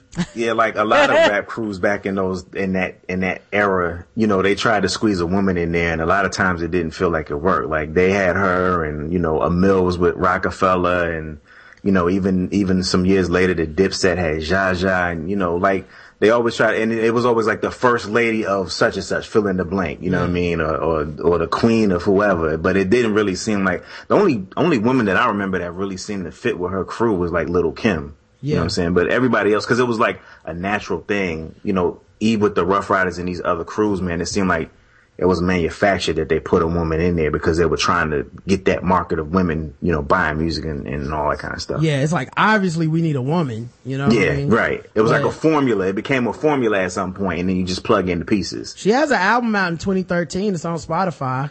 wow. It's called Lip Lock. Um, and, uh, so she's still out there, man, trying to do it. Got Snoop Dogg on it, Missy Elliott. so, Chrisette Michelle, Michelle, Pusha T, Juicy J, Pusha T, Juicy J. She Bad Bad remix. So, um, I might have to fuck with that one. Hold up. I gotta play this. Baba, she baba, oh, oh, she baba.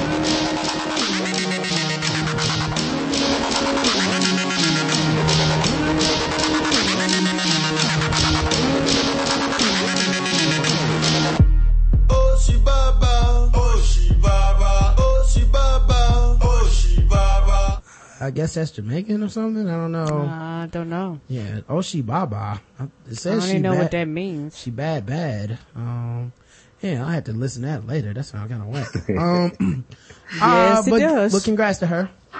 Yes, Uh, indeed. teen mom Farrah Abraham came out with her sex tape. Mm-hmm. Um, and then she had came out with, uh, said she was coming out with a book. Well, the book is out and she's going around touring talking about it. Um, she, uh, the backdoor teen mom, that's the name of her sex tape Oh Lord. cause she, she does anal twice. Uh, she spent her 14th minute of fame pro- promoting her book and her celebrity sex tape trilogy of erotic novels based on the private sex tape she made with porn star James Dean. Anyone who's seen the sex tapes, like I have, knows it. It's nothing private about it. No. Like it's 100% film like every other sex, uh, scene that he does with other people. And James Dean is one of these dudes that he, he like wants to be, to transcend porn and push the envelope. So he like will fuck regular women, but he'll set it up like a, like you, you know, like a porn shoot. And like he'll fuck a comedian. He's fuck like, you know, like other people just to be like, oh, look at this. I, you know, I'm, I'm, I'm, I'm changing the game of porn. And so he fucked her. And, um, she has basically turned on him. And I think it's kind of fucked up. One, she's hiding behind this feminism shit, which is always sad when people abuse it. Cause I feel like feminism can mean so many things to so many different people, but it Yes, it sucks when somebody's just using it as a hustle. You know, Right. like When when Monica Lewinsky was like, feminists failed me. It's like, did they? Was it their fault? Everything No. is there? Did they let you down? No, it's That's not how. their That's what happened. Yeah, when you got women that are are using this to fight causes and fight for rights, and you and you out here playing with the playing with the word basically. Advanced reader copies in the of In the Making have arrived, and they confirm what you already suspect: the life is suffering, everything's terrible. Uh, erotica expert Rachel Kramer Bu- Bussel, writing at the Frisky, spoiled a handful of painful to read scenes that hint on the main themes of Farrah's novels. To wit, other celebrities equal lame, Farrah equal fierce, independent sex warrior who's too good for the porn industry. Here's a pa- passage about the male co-star character who she trashes throughout the book and eventually punishes with uh, colon cancer. I'd certainly woken up and realized that Jimmy Hines, that's, that's the name, this is fiction, so that's the name she picked for him, Yeah. wasn't who I'd wanted him to be. He was a 30, uh, 36 year old porn star who tried to do things outside of porn, but will only ever be known for the use of his dick. He wasn't my Prince Charming. He was, he wasn't even really stable. He would be my on screen heartthrob. So she's dissing, uh, James Deen, um, right there, which, you know, it's fucked up because he was kind enough to like do this porn with her. And then she's like, uh, also you're a piece of shit. Uh, she only had positive things to say about her own character. Fallon, After she got paid, right? yeah, after she got paid. Okay. Tried to sell the tape and all this shit. Uh, she only had positive things to say about her own character, Fallon Opal. My gaze went to Jimmy and I smiled, playing with my lingerie, infusing the feel of the video with the feeling that we've been dating for a while. Baby, come on, let's have some fun while we have, you have the recorder on. I held out my hand, no longer Fallon the actress, I was Fallon the best-selling celebrity sex tape star. The, the one to beat every other wannabe celebrities before and after me. Uh, it was an act, a role to play, except this time I wasn't just fulfilling a role. I was revealing a side of myself no one else has seen before. It was also an act for Jimmy and everyone who could hear or sneak a peek into the condo. It was a show for the camera, all the watchers behind it, and the people who would watch. Later on, she's a sex warrior who does all the work on her porn shoot. Not a sex warrior. If you've seen the, if you've seen the video, that is such a fucking lie. Like the It's video, boring. yeah, the video is mostly like her laying there, and then Yeah, this like- dude having sex with her. Like a dead hmm. fish. Yeah, like I don't even know. I was I was murdering the scene. It's like what? No, you didn't. Oh. You laid there and looked in pain, and then it was like, when do I get paid? I could have went to sleep. Mm-mm. I retreated to the bathroom and stepped into the shower. It was a long day. It fucking started at sun up and I would still be fucking my son down. I re- remembered with boyfriends, we would have sex all day and it was amazing, not exhausting. I was more than ready for a shower. I didn't do a bukkake scene, but I felt like it. My body was swimming with Jimmy Seaman. Oh Lord. Swimming with Jimmy Swimming. Seaman. Damn, that sounds like something in Food Stamp Bitches. So, uh, That- yeah, that man. dude. And, and when you fuck for a living, it is work. Yep. And, uh, for, according to her, no ghostwriter. So, wrote it all herself. Uh, won't be on our book club, that's for sure. Oh no, we won't be reading that one. So sorry to disappoint y'all that thought we was gonna go that route. Won't be reading that one. Yeah, it really sucks too that um people do uh actually I talked to Sarah J about this when I did my last medium talk and the celebrity quote unquote sex tape that's really just pornography it kind of sucks that they do it. They delve into the market. They make their money off of it. And then they immediately go back and go, it's terrible. I hate it. I, I- it was leaked. I didn't mean for it to get out. It's all bullshit. I was used. And it's like, that's, that just sets everybody back that is in the industry making a living, um, while you try to pretend that you're above Above. this, you know? Right. Yeah. Yeah. Um, speaking of being above things, a Utah police officer refuses to pay, protect gay pride marchers. We talked, we talked about this in uh, a few, um, different articles where different states allow you the right to refuse to do things for gay people. They they really get on my nerves with that bullshit. It's certain professions that uh, you sign oaths and shit like that. If you don't want to do it, don't fucking take the job. Your job is to protect and serve. It didn't say just straight. Your job is to protect and serve everybody, regardless of race, creed, color, religion, any of that stuff. If I call you, you should protect me. And if you can't do this, you should not be allowed to take the job. And he was placed on, um, uh, paid leave. So, It's the only leave they ever get in it. right, that's a big punishment. I was like, why are you paying him? Yeah, paid leave. I don't want to protect these homosexuals and these queers, but uh, um, can I get my check? Um, Nigga, no. yep. You didn't want to work. You don't want to get paid. If you went and went out there, I'd paid you.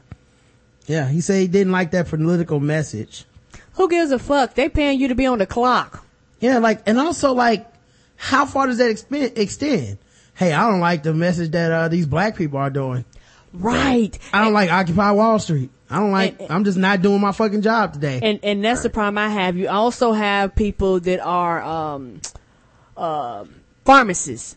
They'd be like, "Well, I don't believe in birth. I don't give a fuck. Give me my birth control pills. Uh, me and what me and my doctor do ain't got a goddamn thing to do with you. You're there. Here's my prescription. Fill it the fuck out. Your uh beliefs and how you feel has nothing to do with, with between me and my birth control. Yeah. Yeah. Certain, there's certain professions that, like she said, your personal issues and, and, and beliefs should not be allowed to creep into it. No. Medical professionals, police officers, you know, things that we're just talking about. But a lot of people feel like they can take that stand or whatever. And it's like, man, you know, you shouldn't be able to do that, man. And if you do it, you shouldn't be rewarded with your salary.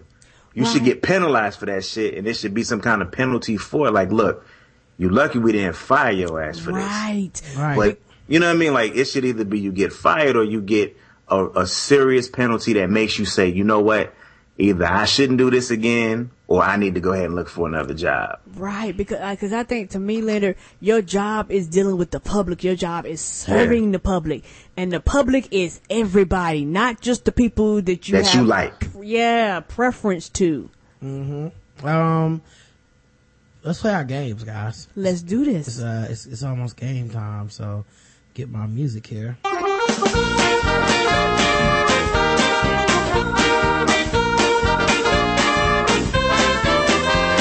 Just fucking with those black people. We're just fucking with those blacks. We're just fucking with fucking with black people. That's right, guys. It's time for fucking with black people. And uh the game that I hate to play and you guys love to hear us be frustrated with. It's the game where we get articles from all over the place that make us upset and we rate them from zero to 100.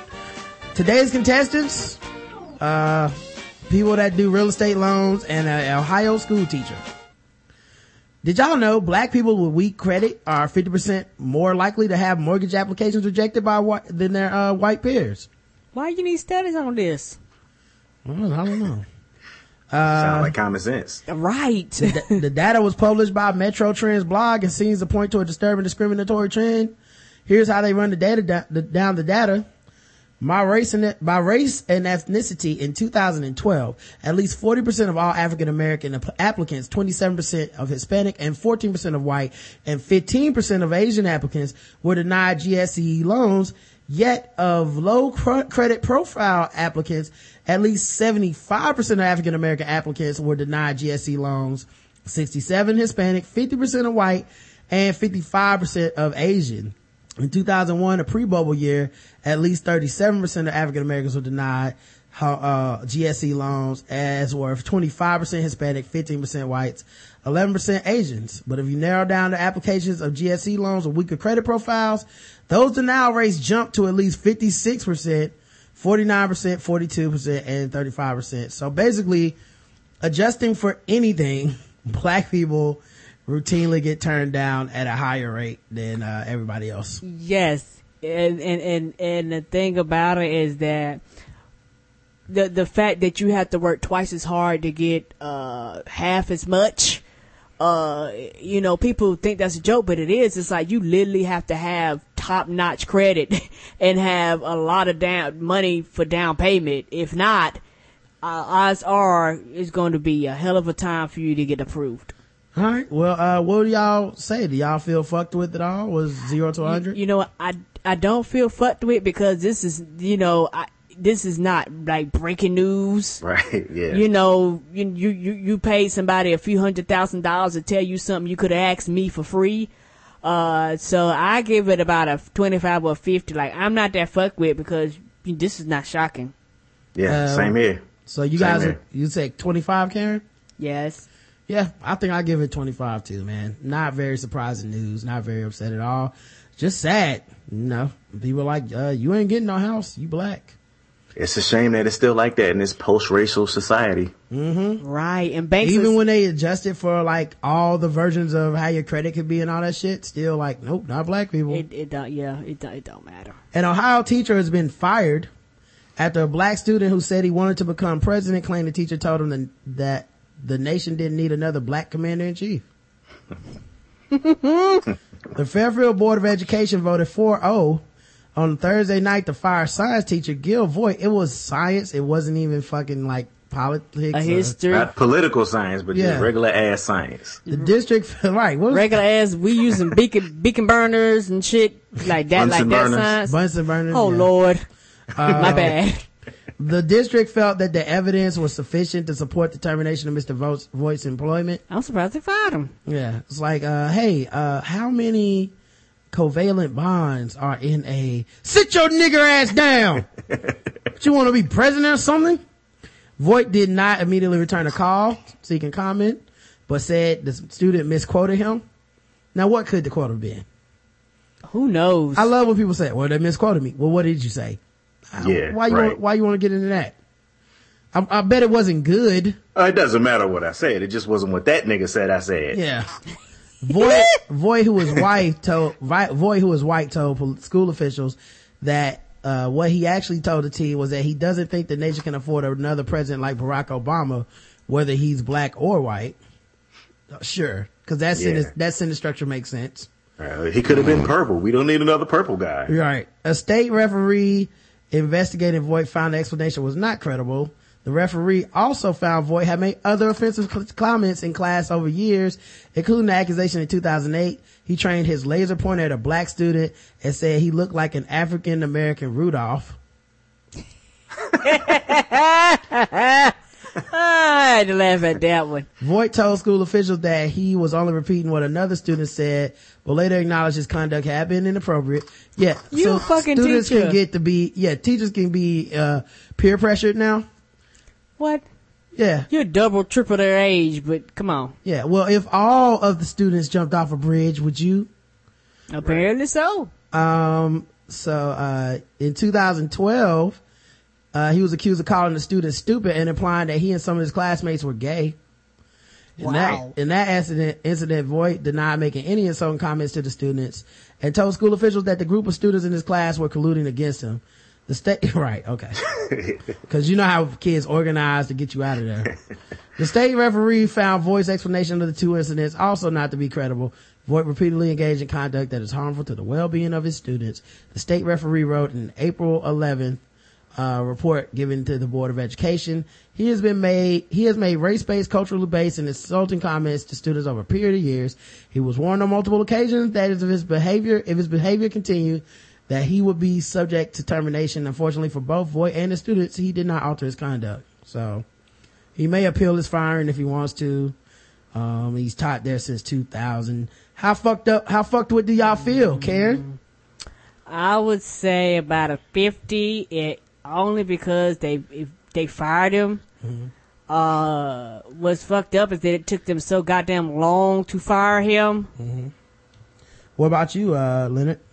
Um, I would say 50 as well. The first 25 really is just because we haven't, you know, this is nothing new, man. You know, the whole I want my country back and all that. You know, white people have been saying they want, you know, they, we don't need another nigga in office since Barack got sworn in. So what he said ain't nothing new. So I really wasn't fucked with on that, but I add an extra 25 because he actually said it to a specific student. He told somebody this. It wasn't just somebody just making a blanket statement or, you know, going up on Twi- you know, Facebook or Twitter or something and just saying it to the world. You know, apparently he said it to one kid in particular or whatever. He was like, look, we don't need it. You know what I mean? So the fact that he said it to somebody is the extra 25. No doubt. And I'll have to give it, uh, I'm gonna give it a 50 myself, uh, because they dialed it back by firing him, like Karen said. Yeah. Yeah. Now, if they hadn't have fired him or he'd have, uh, we'd have read a comment where he doubled down, we we might have had something going on. Yeah. I actually would've- would have put him on paid leave. I Yeah. actually, I actually would have only gave him 25, but he doubled down on his shit by being, oh, it, y'all misheard me. Well, what'd you say? I said, right. uh, it doesn't matter if he's black or white. Okay. Okay. Who are you now, Michael Jackson? I'm Michael Jackson. yeah. uh, all right, man. Let's get into our other game, which is, uh, fucking with black people. oh, we just did that. I mean, the race. sorry, guess the race, Karen. Thank you. Now that it's time for some guess the race. That's right, it's guess the race time. Now that it's time for some guess the race. That's right, it's guess the race time. Ba-dum-bum. That's right, it's time for Guess the Race, the number one game show going across all of podcast land where we read or play news articles from all over the globe and we ask our contestants today, Leonard Brothers, the most racist dude in the chat room, to guess the race. And the chat room plays along and they are all racist as well. Leonard, are you ready? Yes, sir. Heroin packets were caught in a kid's uh school bag or some shit, man. He's like a first grader. 20 students were taken to the hospital after a first grader brought 11 packs of what he believed to be heroin to an elementary school classroom. Teachers of the class at Commodore John Barry Elementary School evacuated the room and called police and paramedics after noticing a girl playing with small plastic packets. Oh shit. Two other supposed heroin packets had been opened. Oh my. We know that one of the packages clearly looks like it was bitten. And we do have one student saying that the young lady who did bring the substance to school did have that packet in her mouth. Oh. Students in the class were bused to the Children's Hospital of, Phil- of Philadelphia for monitoring and all were released. Denitra Sally, a parent of one of the first graders, uh, told CBS Philly, I was afraid. My son is just seven years old. He shouldn't be exposed to something like that. It just doesn't make sense to me. It would never have been in my home. Police charged the girl's mother and her live-in boyfriend with endangering the welfare of a child, possession of narcotics, and recklessly endangering another person. The station identified the, them as 32-year-old Marie Hunter and 28-year-old Christopher Troy Jenkins White. The six, the six-year-old girl is in DHS custody. Um, guess the race of, uh, Marie Hunter and Christopher Troy Jenkins White. By the way, both the same race. I would say uh, her neck is burned from many run-ins with a hot comb, and she pats her head when it itches because she doesn't want to fuck up her hairstyle. and uh, he's the same color, so yeah, one who's woman who would be those things. All right, let's check the chat uh, white horse, black, uh, let's see, cheese loving offspring that just wanted to chase the dragon. Biological daddy wasn't around to put a stop to this black. Sweet and low in my chocolate milk black. Christopher Troy Jenkins white black. says Maxwell capitalized Jenkins. White, the kids didn't know what to do with the heroin. Never met a white Jenkins, so darkness falls. The correct oh, answer Lord. is black. Leonard Brothers got it.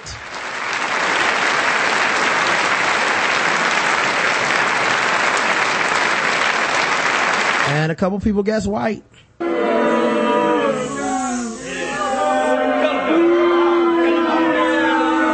Oh, look at these niggas here.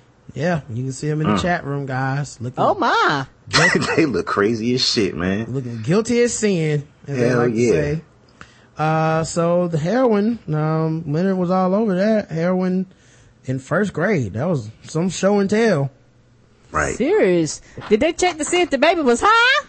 Mm-hmm. Everybody was taking every that for some reason that day. Everyone wanted to take naps. it's, like, it's just man, these kids have never been this, This quiet. Right. Right. Man, anybody seen the metal spoons? They Wow, are all spoons bent. A woman died after taking a legal high at a wake to mourn the death of her friend who had been killed by the same party drug. Carl Fearon, 24, was found dead on a sofa after taking the legal high GBL sold as an alloy wheel cleaner. An alloy wheel cleaner? Who puts that in their body? Aloe weird. How do you even find out that makes you high? I don't know. So that's the shit you spray on your tires? Yeah, to clean your wheels. Oh, that oh that degreaser crap did like. Right. Oh oh shit. That how why why would you do that? to cut through it from the road on your car wheels. Tar. I'm going to put this in my body. Just hours later, his friend Lynette Knock, 28, staged an impromptu wake at her home, but she lost consciousness after taking the same drug and died after being rushed to the hospital. Oh, Birmingham inquest heard the friends were part of a group of ravers who used recreational drugs, including horse tranquilizer ketamine and mephedrone, widely known as MCAT at weekends. Louise Hunt, senior coroner, issued a grave warning to people preparing to take legal highs, which has been described as a coma in a bottle. Yes, Karen? Uh, uh, uh, are they huffing it? Are they drinking it? I don't know. She said this case highlights the very extreme risk that people take when using legal highs, particularly in combination with alcohol. These substances shouldn't be taken and they do have a traumatic, traumatic effect which your family is living through for the rest of your lives. The tragic friends were found dead April 28th. Uh, former holiday rep and Aston Martin engineer Carl from Kings Norton had returned to pal Matthew Hayes city center flat in Birmingham after a night out. Mr. Hayes said his friend began swaying after taking the party drug GBL and added, he fell against the other wall and I grabbed him and lay him on the settee. Uh, we'd seen it a thousand times before with everyone else. It was normal. Mr. Hayes said that he had checked Carl was breathing before going to bed. It wasn't until he returned from a trip to buy cigarettes the next morning he discovered his friend was dead. I checked his pulse, but there was nothing. I told, I tried everything to make him wake up. He tried sucking his dick? then you didn't try everything. Apparently not. Carl's dad, Brian, told the inquest that he had spoken to his son on the morning before his death. He said he was going out with the lads for a drink and said, don't do anything. I said, don't do anything daft. And he said, I won't, dad. And then he did some GBL. Yes, he did. We were aware that he took recreational drugs. I had spoken to him various times about it. Carl's idea of recreational drugs was that they were safer, safer, as he put it. More people die from drinking than smoking or recreational drugs. It'll all kill you in my book. As far as I'm aware, for almost four months, he hadn't taken anything. It was full of beans, full of life. Um, accountant Lynette, accountant Lynette from, uh, North, Northfield, Birmingham collapsed hours later at her home as she and other friends gathered to mourn the death of Carl.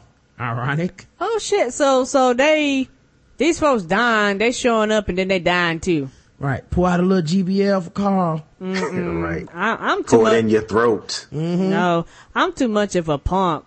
Like all that that stuff. I'm like reading the back of it. It be like, uh, can cause cancer, can kill you, can burn your eyes out. Why would you consume that? Right. Don't touch if you're pregnant and shit like that. yes. Um, her boyfriend, Graham Cooper, described her as a free spirit. And, well, she's the freest of all the spirits now. Apparently so. And said Free he from had, her body. You're right. she's a ghost. And said he had warned her against taking any legal highs. Before I left, the last thing I said to her was not to take any of it. Those were the last words to her. When I came back, she was completely unconscious. Detective Constable Julia Woodall from West Midlands Police said witnesses told how Lynette had begun acting to behave erratically at the wake, falling over and spinning around at a washing pole. Doctors worked over 45 minutes, but she, they couldn't save her. Um, so yeah, guess the race of, um, Mrs. Uh, Lynette Knock. I will say this is when keeping it MacGyver goes wrong. White. Oh my. Let's check the chat room and see what they believe the race is. Meth monger who gives off a K9 like scent when wet. N- new Finnish and English his parents knew and she's a free spirit. Nothing about this is black except the new Finnish white. Oh. Cheddar belly. Take out from the Olive Garden a white wall cocktail white. Uh, what do I have lying around my house that could get me high? Paint huffing white lemmings. One who usually hates foreigners in America but died partying when they beat LeBron. Oh. GBL equal Chief Keef's lawyer. That's some white shit. Uh, never had the sweet embrace of a belt and had timeouts instead. Oh. White people problems. The correct answer is white. Everyone got it. Everyone got that shit. All right. Let's uh, go to the bonus round. Where's my bonus round music here?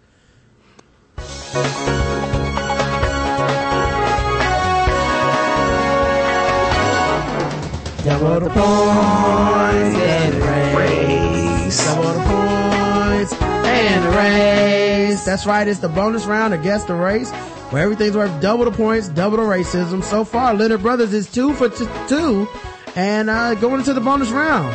Feeling nervous, Leonard? Not at all. All right, let's check the, the next article.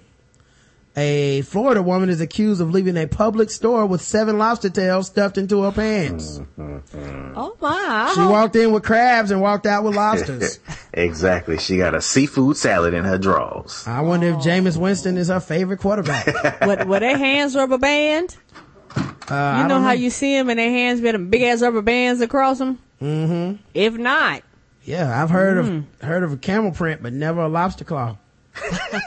Cops say a security guard spotted Nicole Reed stealing the seafood from Deland, the store in Deland on Wednesday. The tails are priced between eleven ninety nine, which means her day's cash added up to eighty three dollars and ninety nine cents. The 30 year old made it into the, her home at Orange City before the law caught up with her, the uh, Orlando Sentinel reports. Officers say she waived her right to stay silent and readily confessed to the crime. she was charged with petty theft from a merchant. I don't Reed, think she read that right. I think ass was just talking. Reed told the cops she planned to trade the license with a friend and possibly buy Chinese buffet or dilu, dilu, did. What is that? Diluidid? Which is a brand of the drug, oh, hydromorphone. So she was going to get high and go to that Chinese buffet, um, where they probably ironically had crab legs. I bet you they did. Um, guess the race of Nicole Reed. I will say pavement Padawan. Pavement Padawan. Let's check the chat room and see what they believe. Um, looks like everybody's taking their time. White says Vint Casey the third. Okay. All right. Going on White. Um, Everybody did. everybody's taking their time. Y'all scared? One who dislikes Obama yet has sex with her black students before homeroom. White. Black says Joe Spacely. This one is dividing everybody. You got Yeah, everybody's know. stuck on this one. Hood discount black SpongeBob, Sponge Black SquarePants. Says Deanna. She didn't know her rights or that she couldn't do that, says HC. One who discovers a land that is already inhabited, says Black Rob. The correct answer is she was white. So Leonard missed it.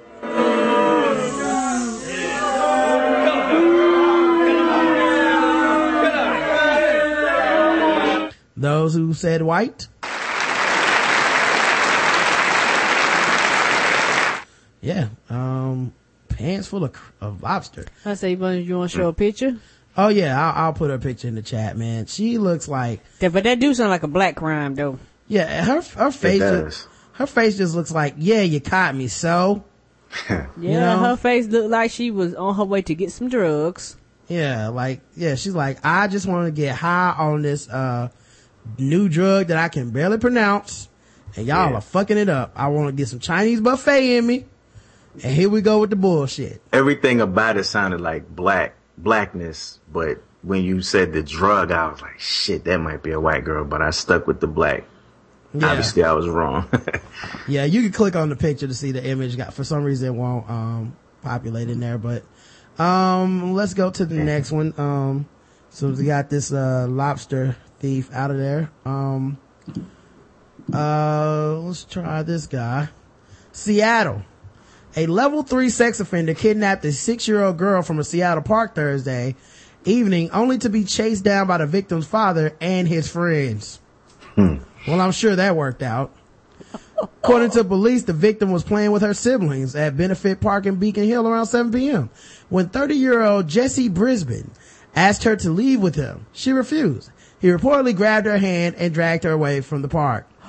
The victim was able to get away from Brisbane and run for safety. Meanwhile, the victim's father and two of his friends chased down the fleeing Brisbane. When officers arrived, they found the victim's father and his friends beating Brisbane, who was on the ground according to the police. Brisbane had reportedly attacked one of the friends after he confronted him. They confronted him, starting a fight. Brisbane, who goes by the name Infamous, well, that's fitting. Right? Because you're going to be infamously in jail. Yeah, Right. the, the infamous child toucher and shit.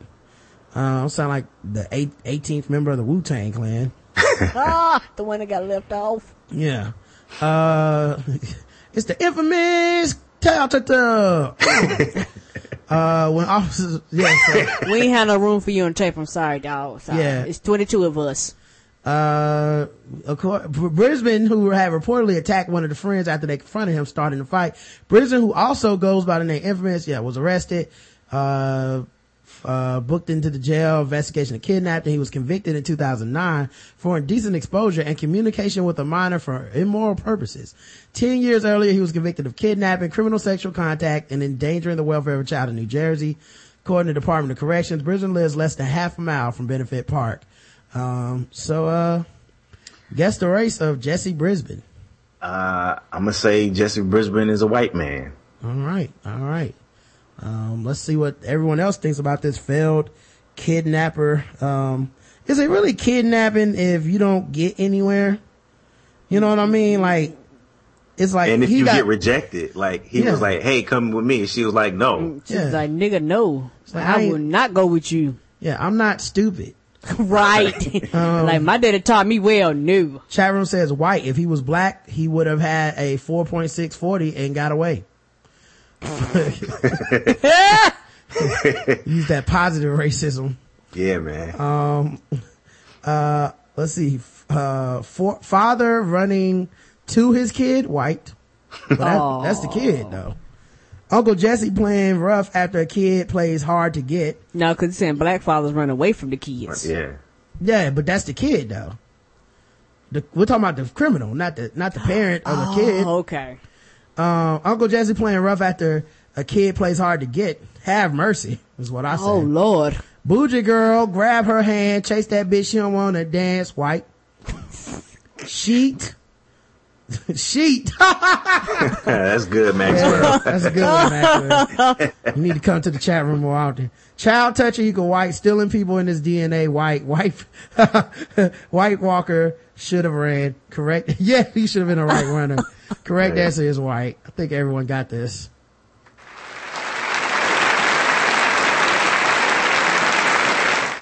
All right, man. It's time to talk about some sword ratchetness, guys. Leonard totally redeemed himself. So, uh, we can move on. Um, uh, Pasco man accused of threatening his girlfriend with a samurai sword. Lacoochee, What a name. that's where this is located. A fif- Also translated meaning the vagina. Yeah, Lacucci in uh, Spanish. A 53 year old, a 53 year old man accused of pulling a samurai sword on his girlfriend later attempted to headbutt a Pasco County Sheriff's Office deputy. Mark Boaz Anderson has lived with the victim for over a year as a couple. Witnesses said Anderson retrieved the sword from the master bedroom during an argument telling the woman, I will gut you and kill you. Shit. Anderson is also accused of putting his hand Serious. that is serious, Karen. That's correct. Anderson is also accused of putting his hand beneath the woman's chin and shoving her forward backward. Records said that Anderson began screaming when he was placed in the back of a patrol car. When deputies opened the door to try and calm him, Anderson tried to headbutt the deputy, but only grazed him. Oh, he was, he was, giving head to everybody, wasn't he? Nothing worse than a missed headbutt. right. Anderson was charged with aggravated domestic assault and battery on a law enforcement officer. He's being held without bail Monday at the Land O'Lakes jail and with delicious butter. Um, You want some butter on your biscuit? Yeah, apparently so. Don't you mean the butthole? Ain't that another word for biscuit? I'm in jail, I'm I'm assuming. I have no idea. I've never been to jail and I don't even know why you would assume that. I don't feel like you just totally made that fact up. I did. Took a turn for the worse. Yeah. Well, let's get out of here while we can. Cause don't, don't rape be happening in jail. Make sure you guys, uh, check out, um, Look and Listen podcast, uh, with Leonard Brothers, um, doing great work over there. Um, Yes. Thanks, Leonard, for helping us out. Uh, Thank with the- you, Our Leonard. first book club, Yes. uh, Yep. thing. Yeah. And, uh, follow him on Twitter, L Brothers Media. And Look Listen Pod. Uh, you can also, uh, check out, um, my girl, uh, uh, uh, Nic Ju, uh, on Twitter. She's Nic Ju underscore. Um, and also I believe their podcast is Good Day Saints. yes, and, Um, uh, Reggie, his, his is R to the edgy. So make sure you check them out too, man. What's the Tea podcast? Mm-hmm. Uh, What's the Tea Tuesdays when it comes out. Um, and, uh, Adam, um, no, not Adam, E, Tweaked Audio, code TBGWT, tweakedaudio.com, get your discounts. Uh, we'll be back tomorrow for Dim Thrones. Our guest is gonna be, uh, Nina Perez again. And of course, Justin will be here. It'll be the wrap up for the season. So, uh, you know, last episode. So that should be pretty fun. Yes. Um, Yeah, man. Looking forward to hearing that one. yeah, that'll be at 5 p.m. tomorrow on Tuesday, um, or whenever you're listening to this. And, um, until tomorrow, I love you. I love you too, baby. Mwah.